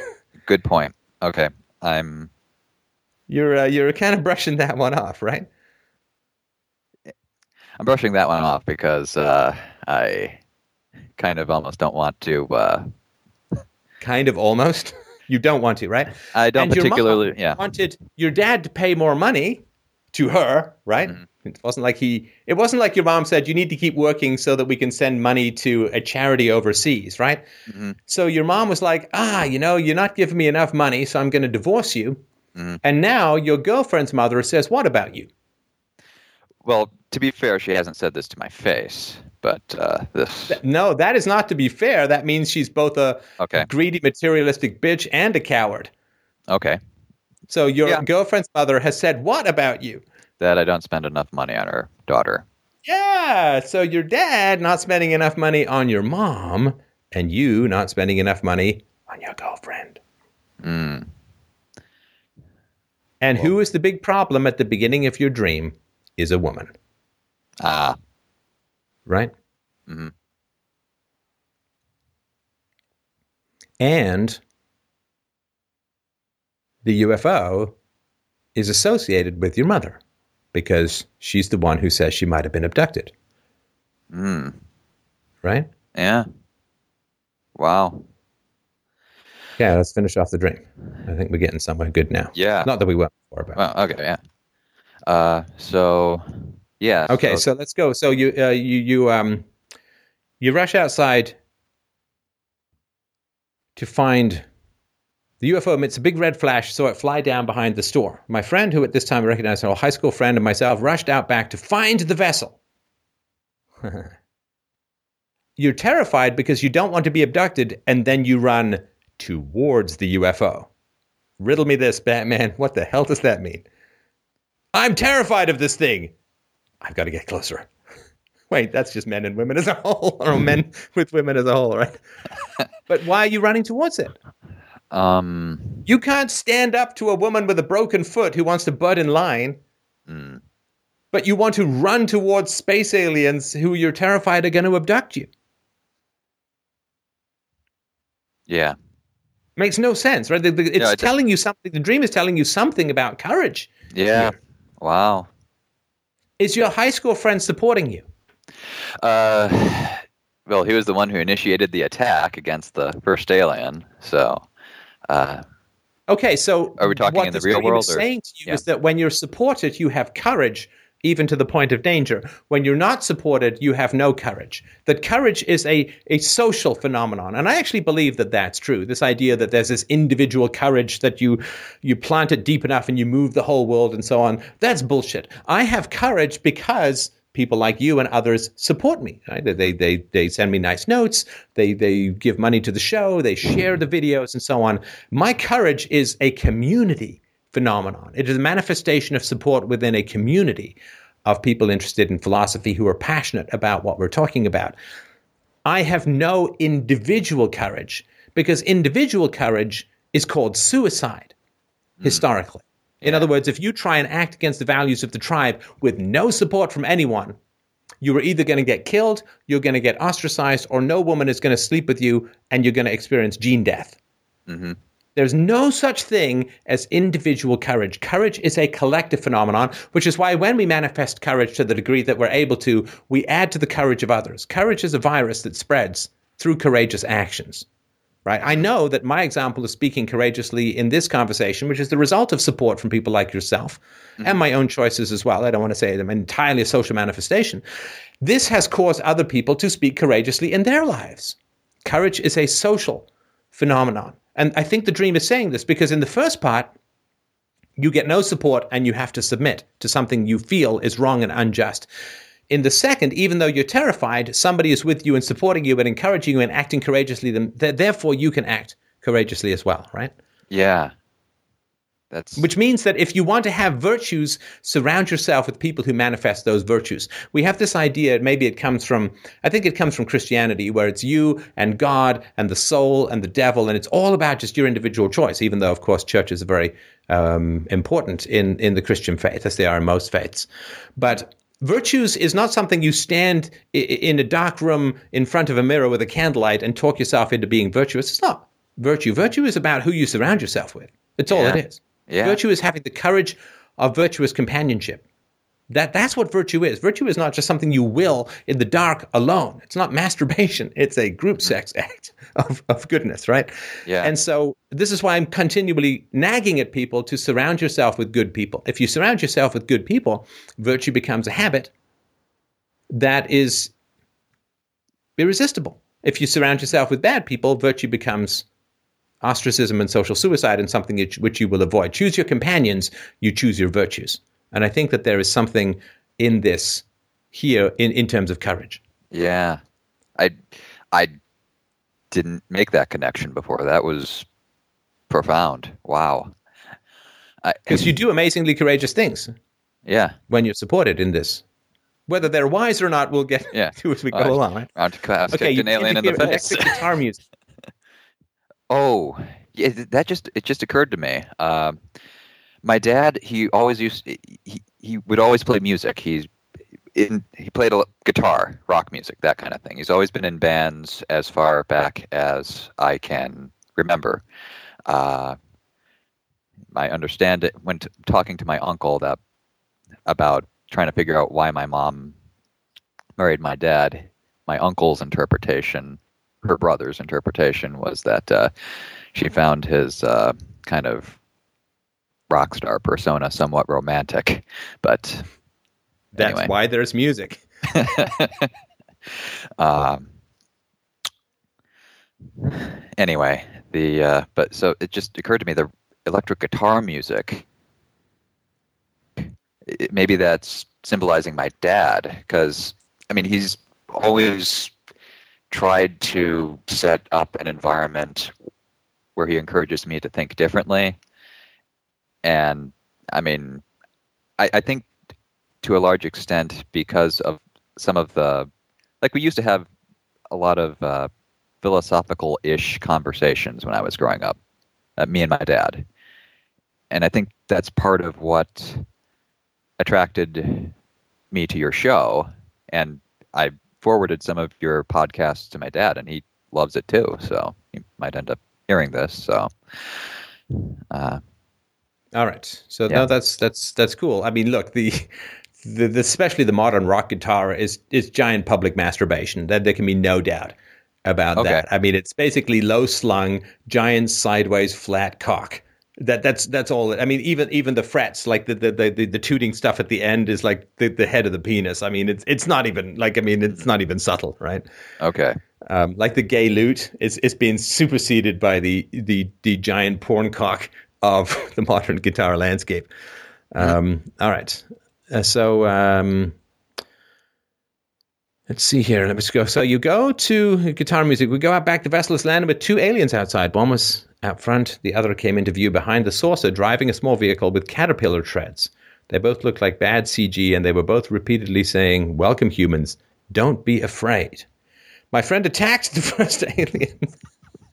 so it says, don't be afraid because they should be afraid. Because your friend's gonna attack. right? That's just kind of funny. you know, Like, don't be afraid. oh, why are you attacking me? Right? So the aliens are idiots, right? Yeah. My friend attacked the first alien, and then I ran for the second, and Roundhouse kicked the alien in the head. Okay. So this is the great danger of the social virtues that we're talking about. And this is why I said, well, let's look at the wisdom of what you're doing, right? Mm-hmm. You're violating the non aggression principle here, right? Oh yeah. Yes, I am. Right, Yeah. They, they haven't attacked you. That's true. So here you have da- the danger of conformity in the beginning is the security guard or the woman with the broken foot. And you conform to the general craziness around you. Oh my gosh! It's just something. And just hit- here again, you conform to the my friend attacked, so I have to like you don't say stop, right? yeah. Don't wow. be afraid. They're saying welcome. We're here. We come in peace. We come in friends. We're friends, right? And he attacks, and then you're like, okay, I'll like you're missing a Yeah. moral compass here, right? Yeah. And something Like, why just the hell are you attacking these aliens? something just hit me is that uh, Yeah. recently. Uh, I mean, I've I've had some fairly dark thoughts about, uh, say, um Muslims and uh, some of the other immigrants, uh, largely out of frustration with um, government policy regarding uh, them coming into the country. But uh, it's I haven't acted out any of this, but there's just I've had some dark thoughts about them. So Right. No, I stuff, I, I get stuff that I get stuff that, clearly because because you're a human it. being. Yeah. Because you're a human being, and and uh, look, if it, I mean, just read the Quran about non-Muslims, and then you'll see some pretty damn dark thoughts. I mean, this is No, not I- particular to to I- you, right? You know, I had a crush on a Muslim girl in grad school, and I started reading up on that. Yeah. Uh, anyway, no need to go All right. into So, that. so your friend Oh. is attacking the first alien, and you run for the 2nd roundhouse, kick the alien in the head. Then I looked back at the UFO and saw stairs into the cockpit. I ran up the stairs and saw a middle-aged man in a rubber suit with a fake-looking antenna. He declared, "I am the king in this dimension." I looked outside and saw that my friend was still struggling with his alien, but was winning. I pushed the man in the rubber suit aside, took the controls, and then I woke up. So, who's the middle-aged man? Did you recognize him at all in the dream? You know, I feel I felt like I recognized him, but I couldn't quite place him. He had kind Hmm. of a he had kind of a white stubble beard, and uh, I mean, he, I guess he looked vaguely like a professor I had in uh, college. Um, I have a bit of white in my beard. yeah, well, I'm middle aged. I like me a good rubber suit. Sorry, just, just giving you more bad dreams. yeah, I, uh, yeah. okay, so so this is interesting. So I am the king in this dimension. A middle-aged man in a rubber suit. Now, what? Okay, what does the rubber suit look like? How do you know? Is it like the gimp from from Pulp Fiction? What, what is the rubber suit here? Well, it just it kind of. I mean, it might not have been rubber. Did you never see those uh, pictures of John Kerry during the 2004 campaign when he was at NASA and he was in the what was kind of referred to as the sperm costume or something? Okay, you didn't dream that, right? Because No, no. that sounds a dream that you'd wake up screaming from. Okay, I'm just going to type sperm into Google. Okay, Okay, maybe it, John it was, Kerry sperm costume. it was a Okay, hang on a sec. So I need I need the visuals here.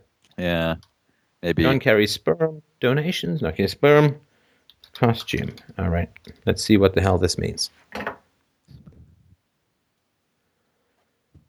Oh, thank you. what am I seeing? Oh my god! yeah, it? it's that one. I just He's got this giant tube. Yeah. it's giant tube. So it basically looks like he's uh, he's be- he's like yeah, he's like being given birth to. And okay, is is this the one I'm thinking of? Uh, he's in a blue suit and and he's got a like a something going over his head. He looks like Woody Allen. And Yeah, it looked a little bit like that, except it had fake and antennae. So all right, all right, okay. So there's not really aliens then, right? I because guess, this is a human being who's in the not. spaceship, right? yeah, I'm thinking Barack Obama. Uh, he was white, but it could be Barack Obama. I don't know. Well, he's half white. Yeah, good point. Fake looking antennae. I'm just trying to figure this out. You go, and why? Why do you run in? Why do you run into the cockpit? What are you trying to do here? I don't know what I was think. I think I was like trying to take him out or something because I was, I was in, I was in fight or flight mode. I mean, I woke up from this dream like adrenaline pumping, Yeah, yeah. like I was ready to kick some ass.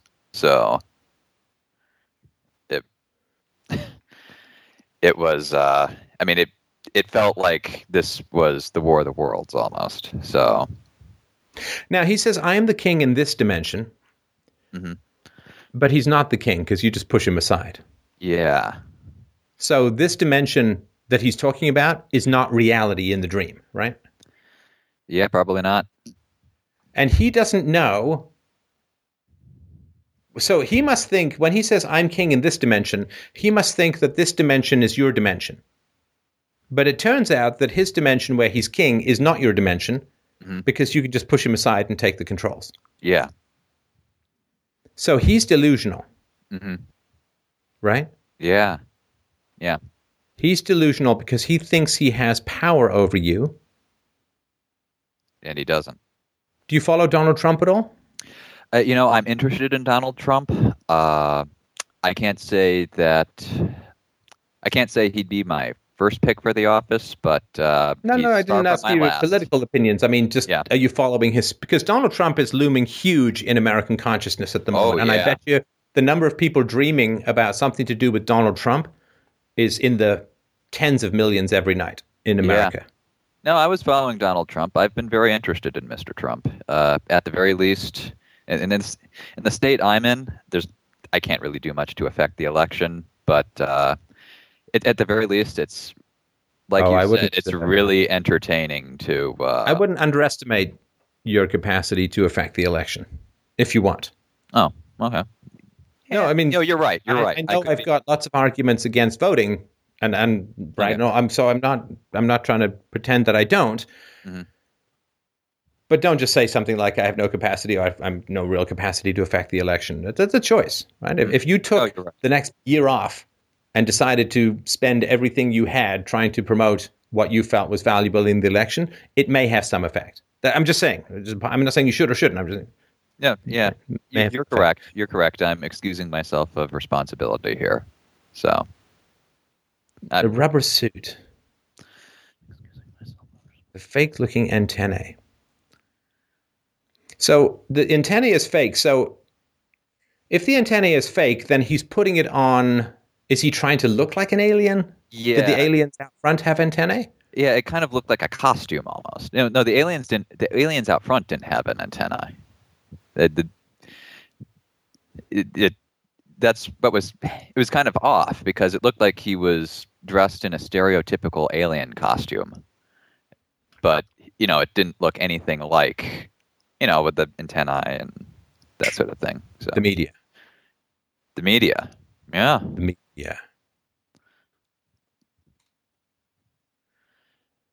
The media. Fake looking antennae.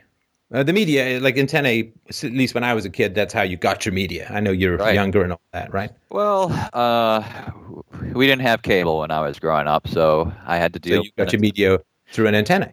in yeah, yeah. When I was younger, before we got internet, before we I am the king in this dimension. Right? The media, they genuinely believe that they're the kingmakers. Yeah, And in some ways, they're right. I mean, they, they anointed Barack Obama. They you know, felt I- his inseam in inappropriate ways, to put it as mildly as possible, Mm. and uh, he ended up getting elected. Right? They they Yeah. believe that they are the kingmakers. and you know that election cycle, the one in which Barack Obama came into power. That's when I was really, I was really alerted to how corrupt and evil the American media is because uh, I I was a supporter of Ron Paul back in 08 and it was just it, if you followed that campaign at all it was just so clear that the double standards the just the way that it just became so clear how uh, the media might not pick the president but it picks who you're allowed to pick for president, if that makes any sense. Well, I uh, the media picks the president in, insofar as, to a large degree, the media the media they're not stupid. They don't do things that don't work. And the degree to which they throw themselves behind Democrats and relentlessly attack Republicans, Mhm. and the degree to which everyone is aligned against Donald Trump. Right, and the degree to which, on the conservative side, they uh, line themselves with uh, what has been come recently come to be known as uh, conservatives. So, Yeah, so I mean, the only thing that I truly love about Donald Trump is how much everyone hates him. yeah, that's kind of what I love about him too. and and the fact that that the media says I'm the king in this dimension, but you can just push them aside and take control. yeah, That's kind of Donald Trump. yeah, you're right. And yeah, I had this dream in September, I think. So that wasn't that long after he. But that was shortly after the the immigrants Yeah. and rapists and all Yeah. this kind of stuff. yeah, And he's he's he is showing the degree to which people's fear of the media has been unjustified. overblown. Yeah. Yeah. Did you, were you were listening to our show in September? You were right Yeah, I've been listening to because we covered a lot We did I've a been- lot of Donald Trump stuff in September. Yes, you. Yeah, I guess you did. I mean, I I've been listening to your show. Uh, I Years really you said after your last operation. right? Yeah, I, I got into it kind of in the fall, eh, kind of in November, December of 2013. I was recuperating, so I'd seen some of your videos Man in a before. But suit with fake looking antennae and rubber suit. I am the king of this dimension. Now, it's the media and it's the Democrats, right? yeah, It's because the media say, the Democrats say that the aliens come in peace, hmm right? And Yeah. Donald Trump is saying they don't a Yeah. lot of time, right? And they're saying, well, the Muslims come in peace. And Donald Trump is saying they don't a lot of times. yeah, right? So the aliens welcome humans, don't be afraid. Your friend attacks the first alien, ran for the second, roundhouse kicked the alien in the head. And so this I mean this is this is a challenge because obviously eh, what Donald Trump says about immigrant crime has some statistical validity to it. yes, And so, what this dream is saying is don't fight the aliens, fight the media. yeah, And fight the media just by pushing it aside and taking control. Don't fight the aliens.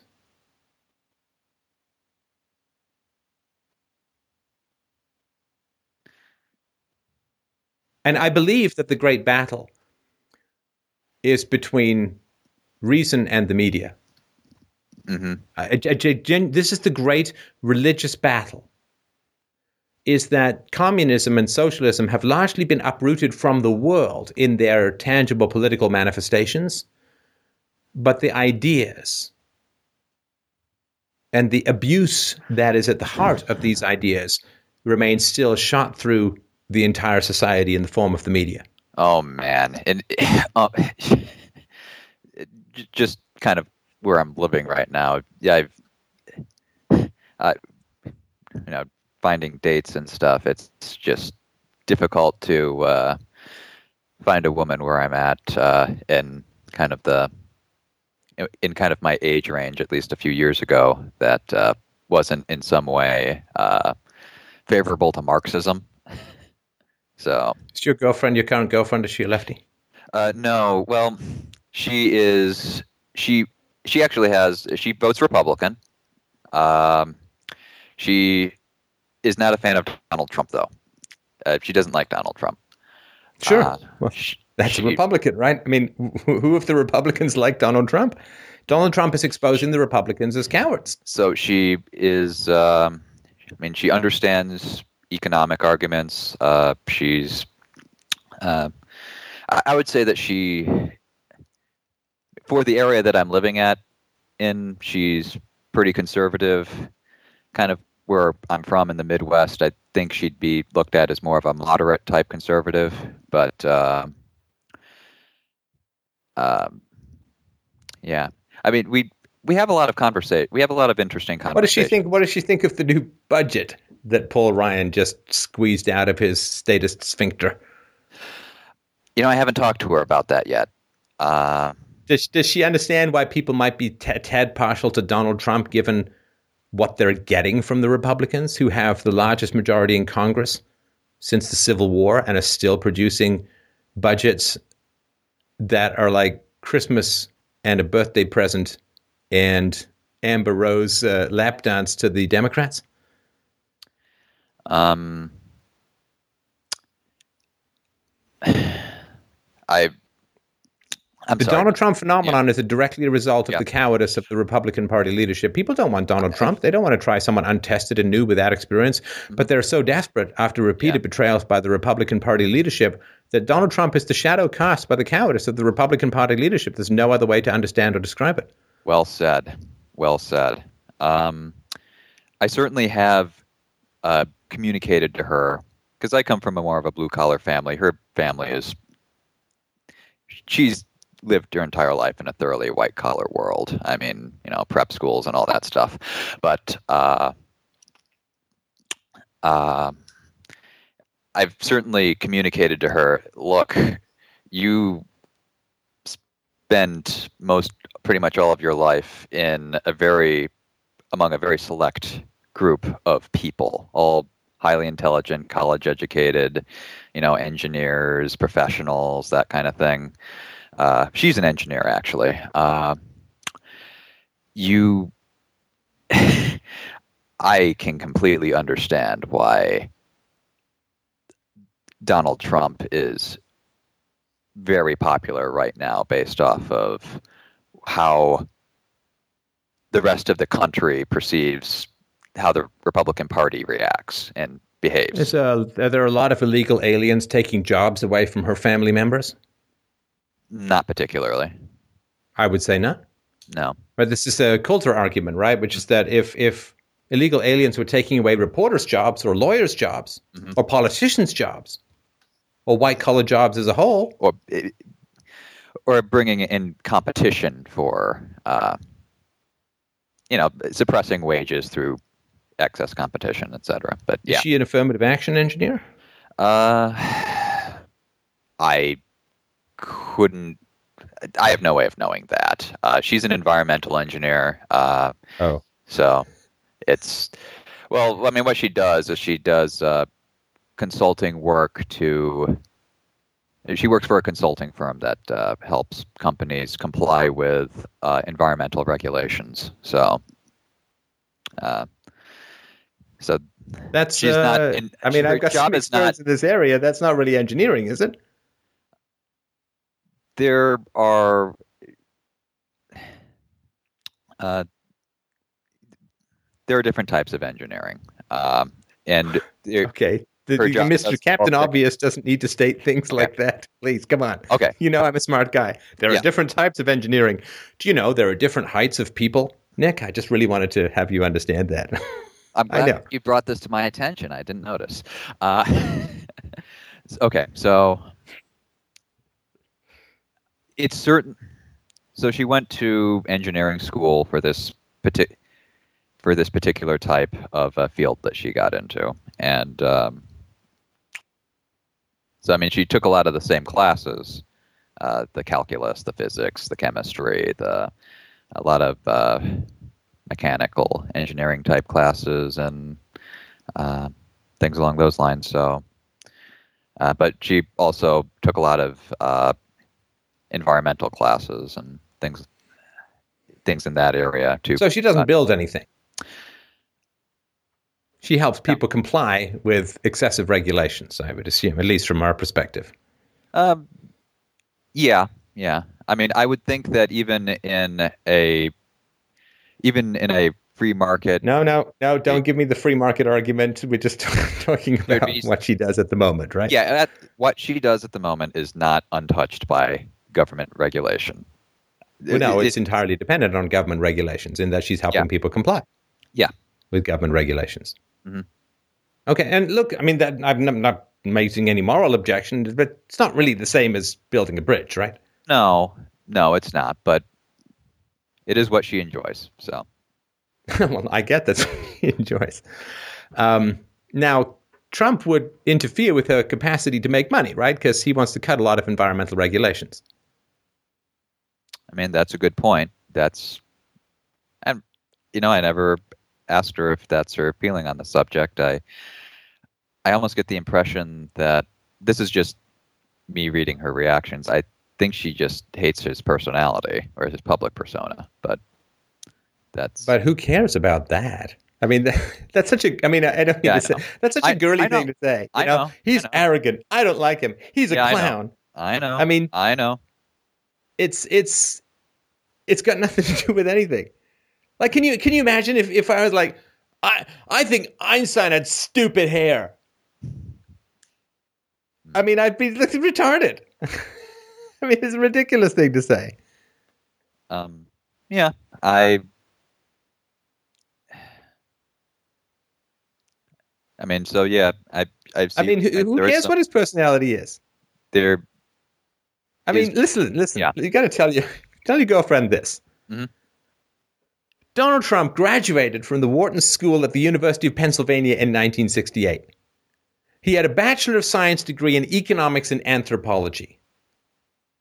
Now, back then, back in 1968, you could actually get an IQ score from known SAT scores because this is before they went through the climate science rejigging to make everything politically correct.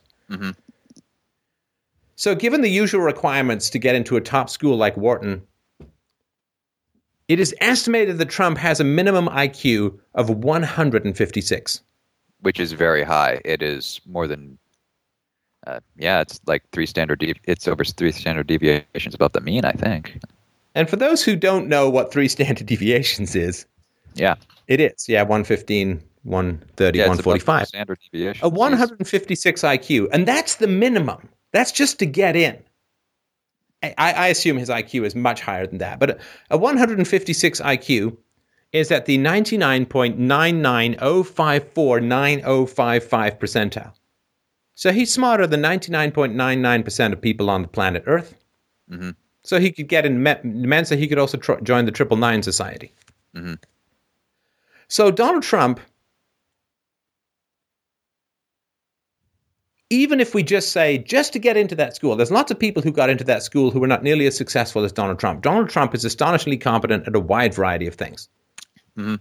He's a great writer, a great public speaker, great businessman, great television producer, great television personality, great celebrity. He's great with the media. He's, he is very, very competent at a wide variety of things. And so when people say, well, he's a clown, he's a buffoon, he's an idiot, he's arrogant, and so on, right? What they're saying is, I'm not smart enough to know how smart Donald Trump is. And now he's also st- he's he's the most successful politician within a generation outside of Barack Obama, who doesn't count because he got he's the affirmative action candidate, right? Yeah, And and got- no politician can be a great politician if they're on the left because they get the automatic support of the vast majority of the mainstream media, so it doesn't really count, right? That's Yeah. like saying Lance Armstrong is a great bicyclist. It's like, well, if you take an entire cow field's worth of steroids, then yes, you do get some pretty jacked legs. Mm. Um, it's like he looks like he's in these Nazi jodhpurs even when he's not, right? Yep. So I get this too, like, oh, he's arrogant. Stefan Molyneux is arrogant, and he's this and that and the other, right? And it's like, hey, can you rebut the arguments? No, but he's got a spotty head, right? So, people, it's the Dunning Kruger effect, right? Yeah. Th- this guy, he's run the, he's written the number one best-selling business book of all time. He's the most successful politician in a generation. Number one TV show in in reality that no one has been able to replicate his success. Like when Donald Trump stopped doing The Apprentice, do they say, okay, we'll just audition someone else? No. One of the most successful developers i- i- within a generation. he's he's clearly a very intelligent man, and from The guy's I- a stone genius. and yeah, and from what I and he's willing, read. sorry to like, he's willing to take political risks Mhm. that seasoned politicians of 20 or 30 or 40 years experience are unwilling to take right, and he is outsmarting and outthinking and outmaneuvering politicians who have decades of experience on him yeah. I mean, I remember a he is a brilliant brilliant brilliant man yeah, and i dare say i'm smart enough to appreciate that and the majority of people aren't that's just right.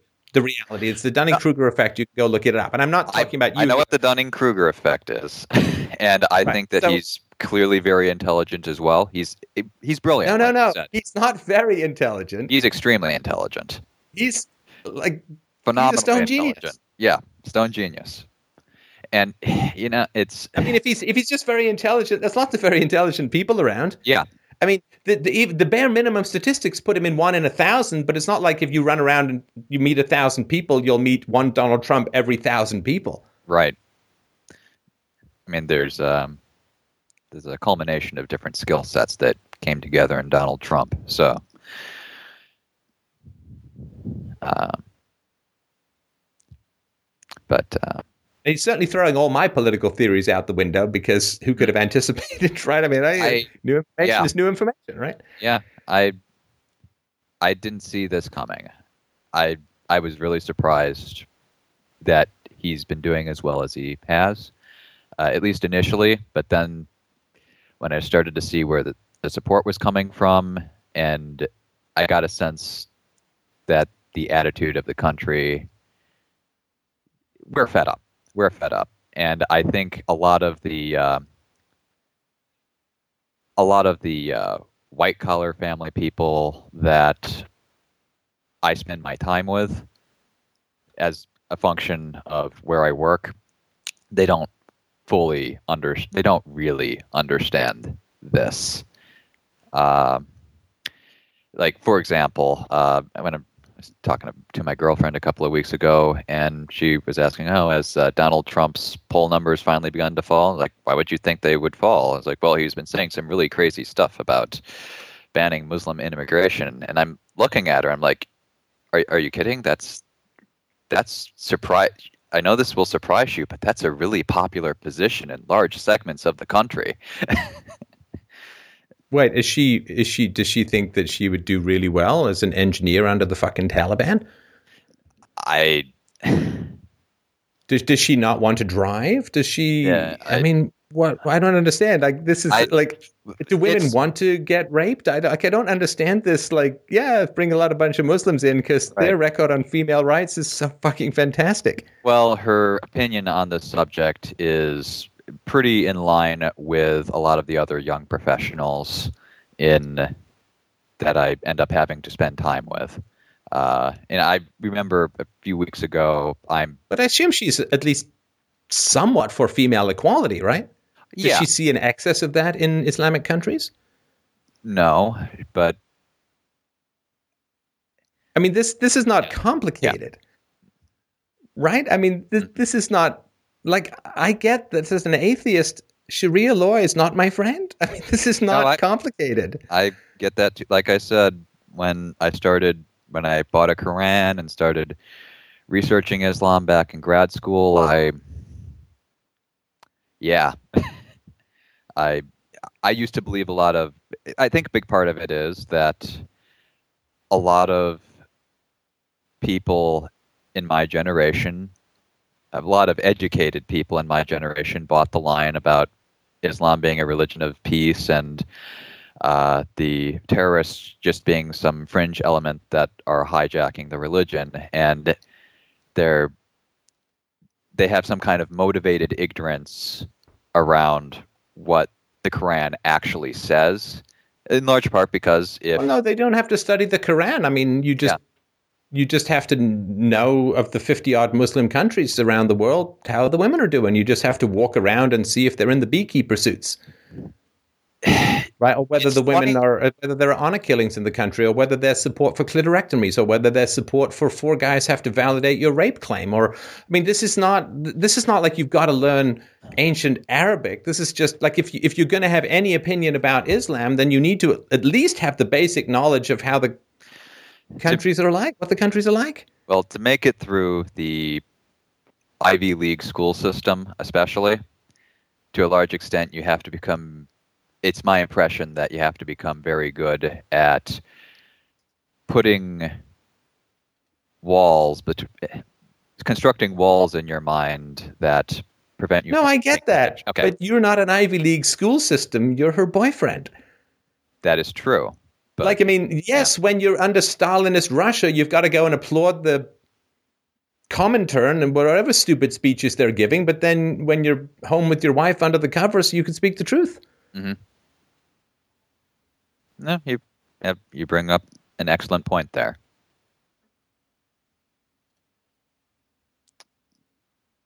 You bring up an excellent point. I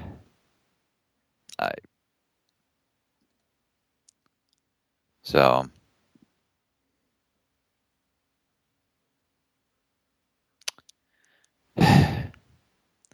I mean, are you an atheist? uh marginally yes and sh- so is she actually.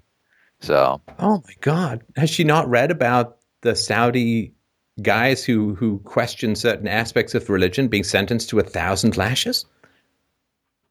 You know, listen, my wife is Greek, and if there was some country where Greeks were beaten up for being Greek, I'd be like, that's Yep. horrible and offensive to me because I love you and I don't like the idea of you getting beaten up. Well, she's an atheist and half Jewish too, so also An atheist and half Jewish.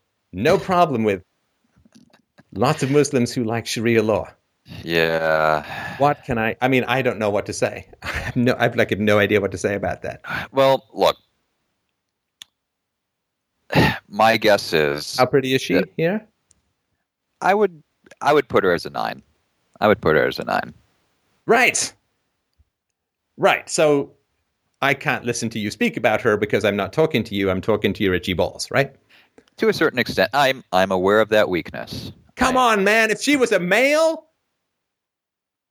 or if she was an elderly Asian female, Mhm. assuming that's not your thing, Mhm. come on. Come on. If she was just some guy who had these opinions,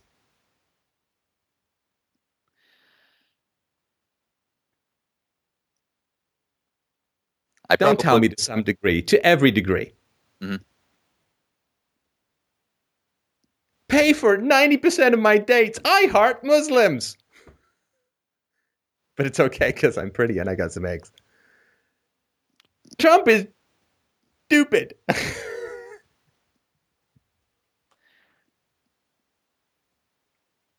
Well, they're. You know, I actually uh, listened to this show with her, so she might end up listening to this. So, and listen, I'm not Yeah, saying that yeah. she's, I'm not saying dumb or anything. Yeah, Like, just no. be honest, right? I mean, you are lowering right. your standards of what would be a decent relationship. And I'm concerned about your self censorship because this is what's going on at the beginning of the dream.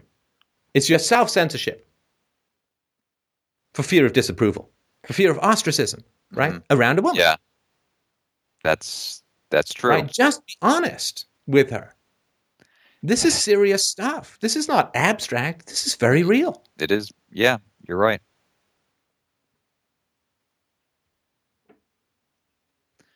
It is.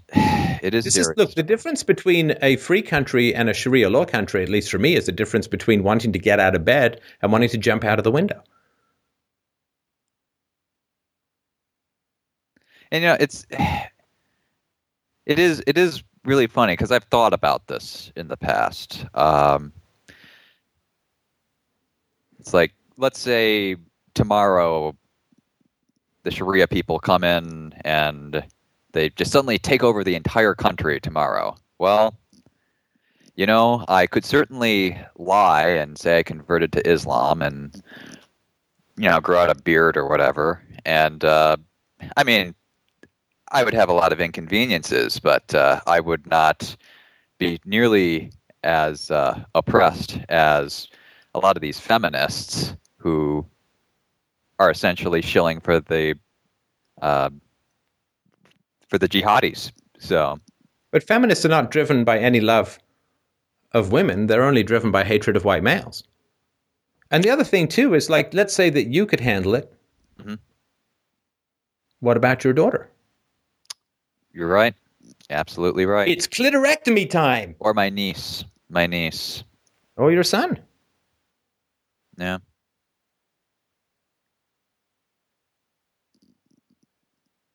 So, generations to come, Yeah. they need to be We need to give forward what we inherited. We need to pay Exactly. forward what we inherited. exactly. We borrow freedom from future generations. It's not ours to spend as we see fit. It's a legacy we must nurture and keep it pass forward. Yeah. I need. There are an estimated 800 million radical Muslims in the world. That is not a tiny minority. That is not a fringe movement. That is 20 times the population of Canada almost. 15 times the population of Canada. It's almost three times the population of America. That is not a fringe movement. It's not a tiny aspect of the religion of peace. And they're having four kids a family. hmm Half the immigrants to America during Barack Obama's tenure have been Muslims.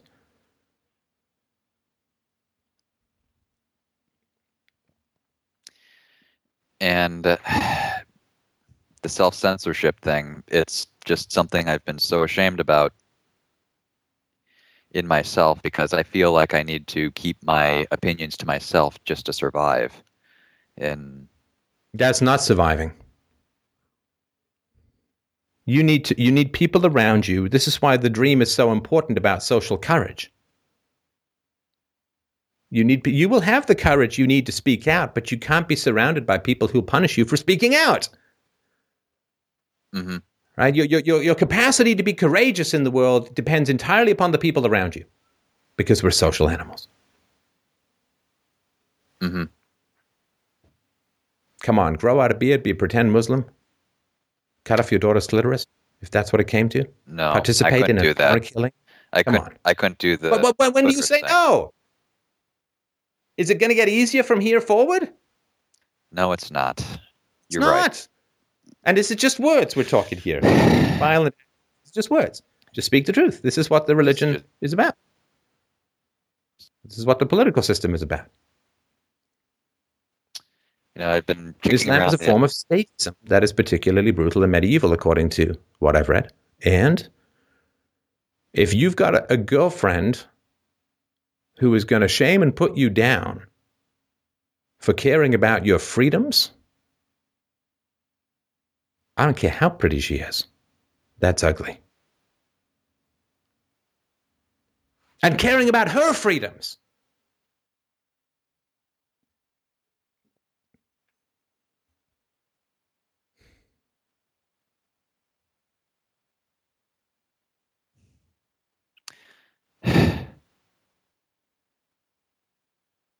Yeah.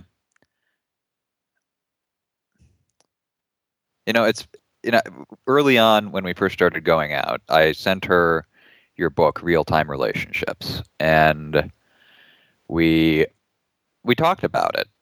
You know, because I told her, you know, I really like the Stefan Molyneux guy. Uh, he has a great show. I've listened to a lot of episodes with her. Uh, she seems to have enjoyed a lot of it as well. Um, and what just struck me is from that book, you talk about uh, how no go topics in relationships become these landmines that eventually detonate. And I've been letting this issue of Donald Trump become kind of a no go area. And you're right, it does kind of disturb me, her, I think, irrational dislike of Donald Trump. Now, I she doesn't have to say he's perfect and she wants to vote for him, but the level of the level of uh, the degree to which she just dislikes him just seems out of proportion to any kind of argument that she's been able to put forward to justify her feelings on the subject. So, But she's just doing what you're doing. I, I, I, I can virtually guarantee and if she wants to call into the show, I'd welcome to chat with her. okay. I, But I you can know, virtually guarantee you that all that's happening is that if she professed any kind of preference for Donald Trump, her friends would mock her, her family would mock her. Her like I it's bet- just it's the same thing. I bet that's true. In fact, I, I'd be, I'd be, yeah, I bet there's, I've suspected that's probably it. But I should, And so she, if she if if she I sees bring up the you, yeah, yeah. if she sees you speaking truth uh, despite disapproval, then you can spread that uh, to her. Yeah. So it's yeah, I almost wish I could put her on. Um, but anyway, right now I'm visiting uh, family back in Ohio, so not around. But yeah, I mean, I I think I'll Look, probably people, and look, Trump's. I'm going to just tell you. I mean, I always want to be honest with everyone. I don't have any hidden agendas or anything like that. So I just Nick, I'm just going to be honest with you. Yeah. Trump is my R barometer. Mhm. Trump is my R barometer. Everyone who hates him seems to be R selected, and it's just. I'm not saying it's perfect. It's just. It's my go-to. It's not my final place. It's my go-to. Yeah. And a lot of people, like his support is huge, and a lot of people support him who aren't willing to admit it. A study just came Yeah. out. His support is underreported in phone based polls because of people are of social approval concerns. yeah. And the, the, the GOP, like right now, Paul Ryan just handed the election to Trump. Like they are literally committing political suicide and clearing the way. They couldn't be more pro Trump if they tried. They have just proven to every single voter that there's no hope in the GOP. There's nothing for you in the GOP other than lies and abuse. hmm They, they could Uh, not be more pro Trump if he was engineering a coup. Yeah.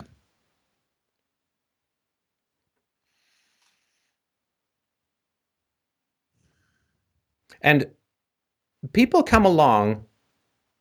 We, we talk about Mike and I and, Stein talk about it like so and so. People come along who break people, who break people from their principles, Mhm. and people just irrationally like. And it can be a variety of figures. It doesn't matter, whatever. I know. Obviously, people. I get it. People think that this has happened with me too, but I'm happy to hear arguments for it. I don't think it has. But Trump breaks people. Mhm. Even people who are libertarian, even people who are conservatives, he he just he breaks people. He he they don't know how to take him hmm because he is unprecedented. He fits into no box. And the fact is that he is doing something that is considered impossible. And people should be incredible fans of him for breaking the power of the media and for breaking the power of political correctness. Trump is the biggest infusion of honesty into American political and social discourse that has ever occurred, to my knowledge. Yeah.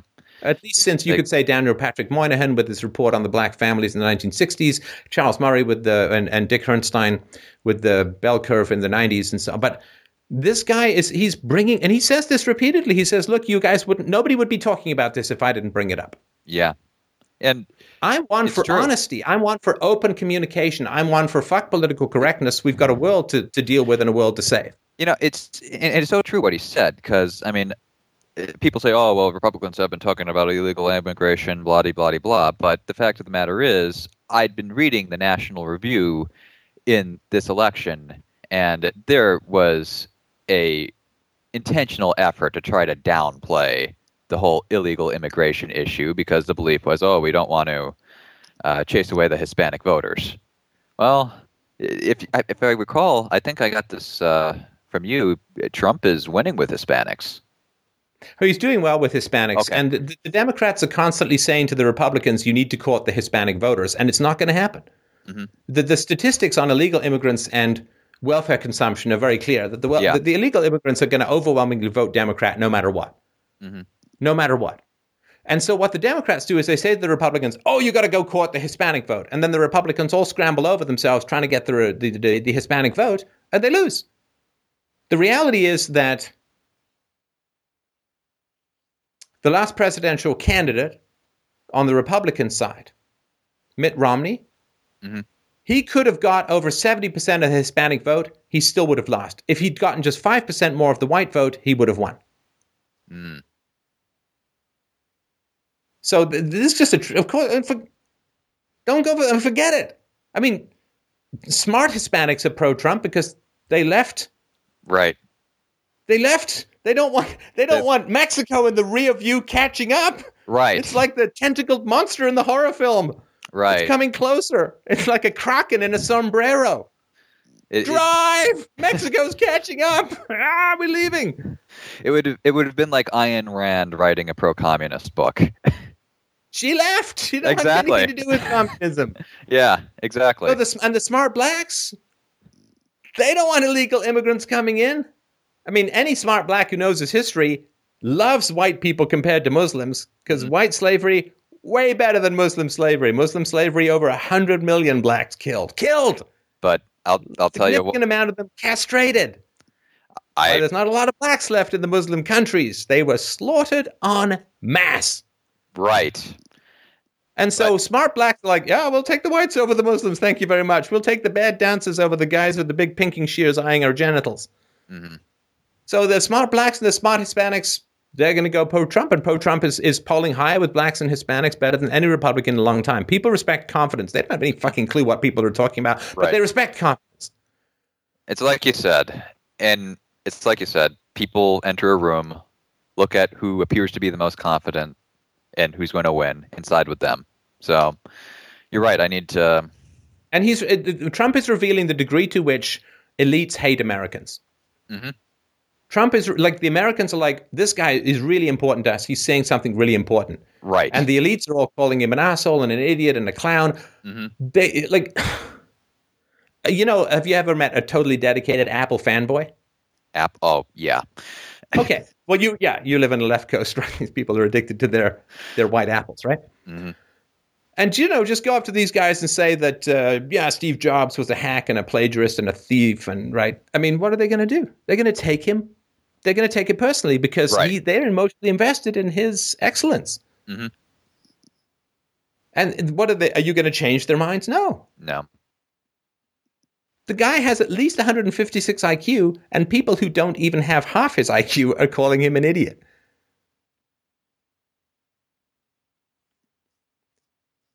And how many people are sticking up for people like Ann Coulter or Phyllis Schlafly or who stuck up for Margaret Thatcher and so on? Not many. No, this is this is or Jason Richwine or or even um, the aforementioned Charles Murray when he was going through his his challenges and so on. Mhm. So if she thinks Trump is a buffoon and a clown and a fool, then she thinks Well- that a significant majority of Americans are buffoons and clowns and fools. To be fair, okay, so she, I've challenged her on that, and- she says, "Oh no, I don't think that he's stupid, and I don't think that he's really like that in private, because you couldn't have possibly gotten, he couldn't have got, possibly gotten to the position that he's in if he were as, if he were actually not brilliant, if he weren't brilliant. So, but I don't know. Okay, so I, I think it- brilliant, it is probably. So he's brilliant and he's incredibly competent. I respect competence. Yeah, I mean, me too. As do you, right? And Yeah. and it takes a lot for me to say that somebody who's really competent is an idiot in general. Right. Like I can say there are certain people who I respect in certain fields, and then when they wander outside of those fields, they don't know their own limitations. Right. I'm I'm prone to that. I have to watch that in myself too, and sometimes I make it, and sometimes I don't. I have to be careful about that. That's why I have a lot of experts on this show, rather than reading their books and pretending I'm an expert, right? Because they're the experts. I hand them the talking stick, and I'm just there to get information out of them and deliver it to the audience, right? and uh, and I appreciate that. That's why I love your show. But but what does she have to say that's not just Valley Girl adjective? Like what does she what does she have to say that is actually a tangible argument against his position? Well, she says that he can't possibly hope to govern the country if he doesn't get along with Congress.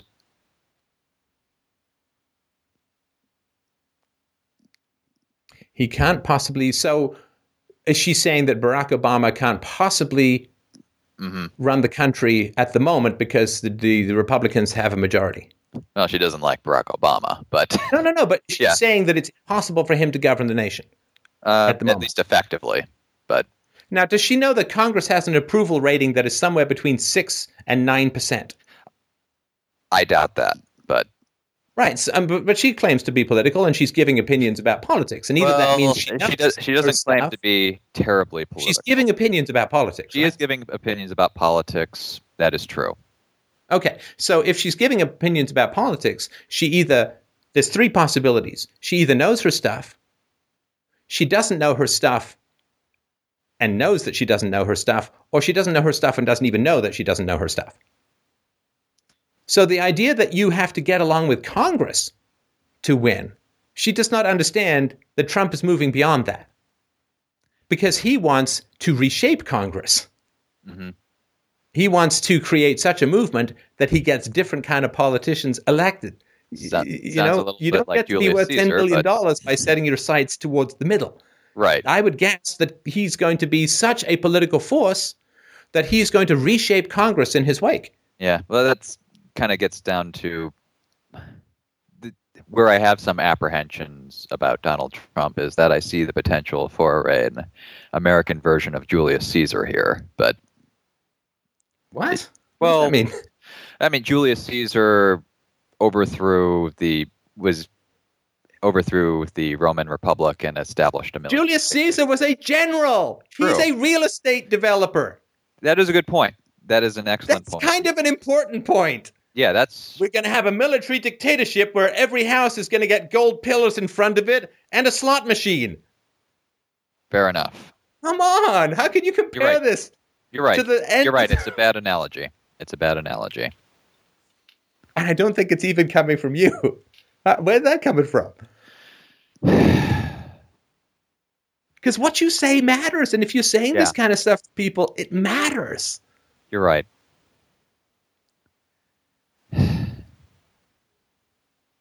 Where is it coming from? He's, it- the- Julius Caesar was a murderer and a conqueror and an imperialist.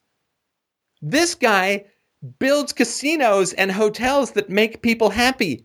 I don't think Julius Caesar put a lot of tiny fucking chocolates on people's pillows. Well, that is true. He's got Uh, his entire life is about voluntarily, in general, relative to Caesar. His entire life, Donald Trump's entire life, is how can I please people without forcing them?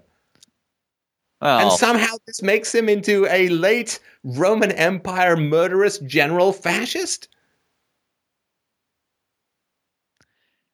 I, I see I see some potential danger there, but you're But then tell me what it is, and compare it to what there is you, the, you can't there just is the have problem. vague You're right. apprehension. That's not philosophy. No, you're right. You're absolutely right. I guess compared to, I guess compared to a Ron Paul, but Ron Paul isn't Who was running. never going to get elected, You're right. and Rand Paul is never going to get. I've never seen him poll above two or three percent. Right. So And- it doesn't matter. It's like saying, Rand "Well, I think that a unicorn would be a great president." Well, it's Yeah. not going to happen. I guess I don't know where this is coming from. No. Let me ask Where you this: If No, Steve Jobs, if Steve Jobs was going to become president, would you be concerned that he would turn into a Caesar-style fascist?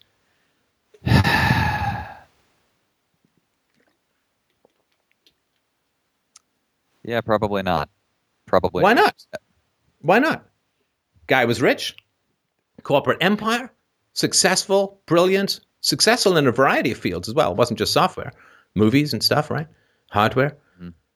And and he, he you know, the Steve. Yeah. Jobs stories about how he managed are horrible compared Yeah, to he Trump. was he was quite the dictator. You're right. He just no, didn't. dictator is not dictator. Well, is a I mean. You're he right. was he a You're right. bully in the free market to He some was- degree. Yeah, I mean he was uh, he was a tough. Trump's employees, you, you simply cannot run an Yeah. organization of Trump's size without people having loyalty and affection Yeah. for you. You can't. And everything that I've been a manager. And You, you know. everything that I've read from Trump's employees on the guy said that um, you know he's kind, he respects them, he wants the best for them. He's Yep. he's not the same person. So why why would why would you not be concerned about Steve Jobs, who had a significantly more authoritarian personality structure than Donald Trump? Why would you not be concerned about Steve Jobs, but you are concerned about Donald Trump? Because I wouldn't be under social pressure to find Right. some criticism of Donald Trump. Right. I mean of Steve Jobs. Excuse me. He's a good Because you wouldn't get in trouble for saying Steve Jobs for president. right. But people will look at you like you're some uneducated redneck hick for saying that Donald Trump is a brilliant guy who Yeah. is the most able politician that this generation has ever seen. Fucking months into his campaign, he is outmaneuvering and outsmarting not only the media, but political rivals who have decades of experience. yeah. Like, holy shit. I mean, Jesus Christ. I mean, that's uh, unbelievable. It is. It is. like like holy shit have you ever seen anything like some guy wanders into this field and is he, he he's like number one at everything he does he's number one on tv he's number one in business books he's number one in real estate development and now he's number one in politics like holy shit the man is a titanic force of nature I mean whether you agree or Yeah. like holy shit and he's forcing important conversations, not forcing, he's encouraging or revealing important conversations that Americans have been waiting since 1965 to have. Mhm. Honest conversation about race, you got it. Honest conversation about immigration, you got it. America. Mm-hmm. Yep. The man is, uh, he's like a, I'm telling you, I mean, I know these words are going to come back to haunt me. I was telling you, like, he's a force of nature. Mm-hmm. He is astonishingly competent at everything that he does. And whether or not he gains the presidency is another story. But if he did gain the presidency, it would not be the same America when he left as when he arrived. That's what people are hoping for. They know, they know, and you know, and I know, and your girlfriend knows that mm-hmm. any continuation of the status quo is going to end in fucking Disaster. disaster. Like Yeah. beyond beyond horrible disaster, like fucking Yeah. third world end of civilization disaster. That is what happens You're right. You're if nothing changes, and it's not going to change from the Democrats, and it's not going to change from the Republicans, and they've rigged the game so there's no third party. So if you want something to change, it's Trump. it is. You're absolutely And- and it's like- that's why that's the why it's been- airplane I- is flying into the side of the mountain. I I couldn't quite I could never quite bring myself to denounce him outright. I could only Okay, well, stop that. I- if you've got good arguments, make them. But this vague apprehension shit is is You're right. bullshit. you're absolute it is bullshit and I need to stop it. You need to stop it, and you need to start challenging people. Mhm. Give me your good arguments. Don't just create this vague negative apprehension. That's bigoted. It is Imagine if I was doing that about some black candidate just because he was black. Well, you know, yeah. I don't know if he's going to turn the White House into like I don't know some weird pimping thing because that's what black people would say. You're bigoted. As people just have this negative view of this guy. Why? Yeah. You're a bigot. You're a I don't know. Like you're you're a. It's a horrible thing to do to a human being to just create vague negative things about him. Give- give some substantial arguments. Or, or and push back on the people who are just creating this negative stink cloud around the guy. That's bullshit. It is bullshit. I need You're right. You're absolutely right. I, He's bringing up facts about immigration. He's I- a Nazi. I've been no. If I- he's bringing up facts, he's actually being honest. Now, if honest is a Nazi, I don't even know what to say to people Right. like that. you know, I you're right. I've been uh, I've I've definitely been a moral coward to some extent in this space. To a large extent. Well, no, so girlfriend. Fine. well girlfriend, colleagues. Yeah, look, So- you don't have to go, you know, trumpeting blah blah blah, right? But at least say, okay, well, like push back, right? I mean, I, I've had those uncomfortable conversations with people I've met, Mhm. people I chat with, and they're like, "Oh, Donald Trump, can you believe it?" It's, oh, tell me more. What what well, been it's just so huh. well okay, that's some noises. You're making noises. I don't really understand the argument. What's the problem here? what I've been Well, he hates immigrants. No, actually, I don't think you can be into real estate in America and hate immigrants. A lot of immigrants work for the guy. Would you like to try again? Uh, what I've been doing is, um I mean, I'd, I'd push back, but then I'd offer the Julius Caesar reference as kind of a fig leaf, and so I need to stop doing that. right. Yeah, I mean, don't frappe your balls and hand it to someone as a milkshake, right? I mean, that's just just be honest. Say, look. I mean, I, I don't know what the hell the guy's going to do as president. I mean, it's the best be different than what we're doing. behavior is relevant past behavior. Yeah. And he, he, given how competent he is in other fields, he is vastly likely to be the most competent president that America has seen in generations. Mhm. I mean, that's just because he's so competent at everything. Now, what Yeah. competency in American politics looks like, I don't know. He wants to go bomb the shit out of the Middle East. I think that's horrible. And it's exactly the wrong thing to do, in my humble opinion, because the blowback is going to be ridiculous and it's going to escalate. Just get the fuck out of the Middle East and go home, for Christ's sakes. hmm You know, he wants to stop bringing the Middle East over to America. Great. Stop bringing America over to the Middle East. Let's call it a draw. But unfortunately, that's kind of the price you have to pay in Republican politics. You have to be a hawk. That's the deal. Whether the he's going to. Yeah. Now, he was against the war in Iraq. And that, of course, is to his everlasting credit. I don't Yeah, know. Again, I was- I don't think he's put out a formal policy statement on foreign policy or anything like that. I don't know. Yeah.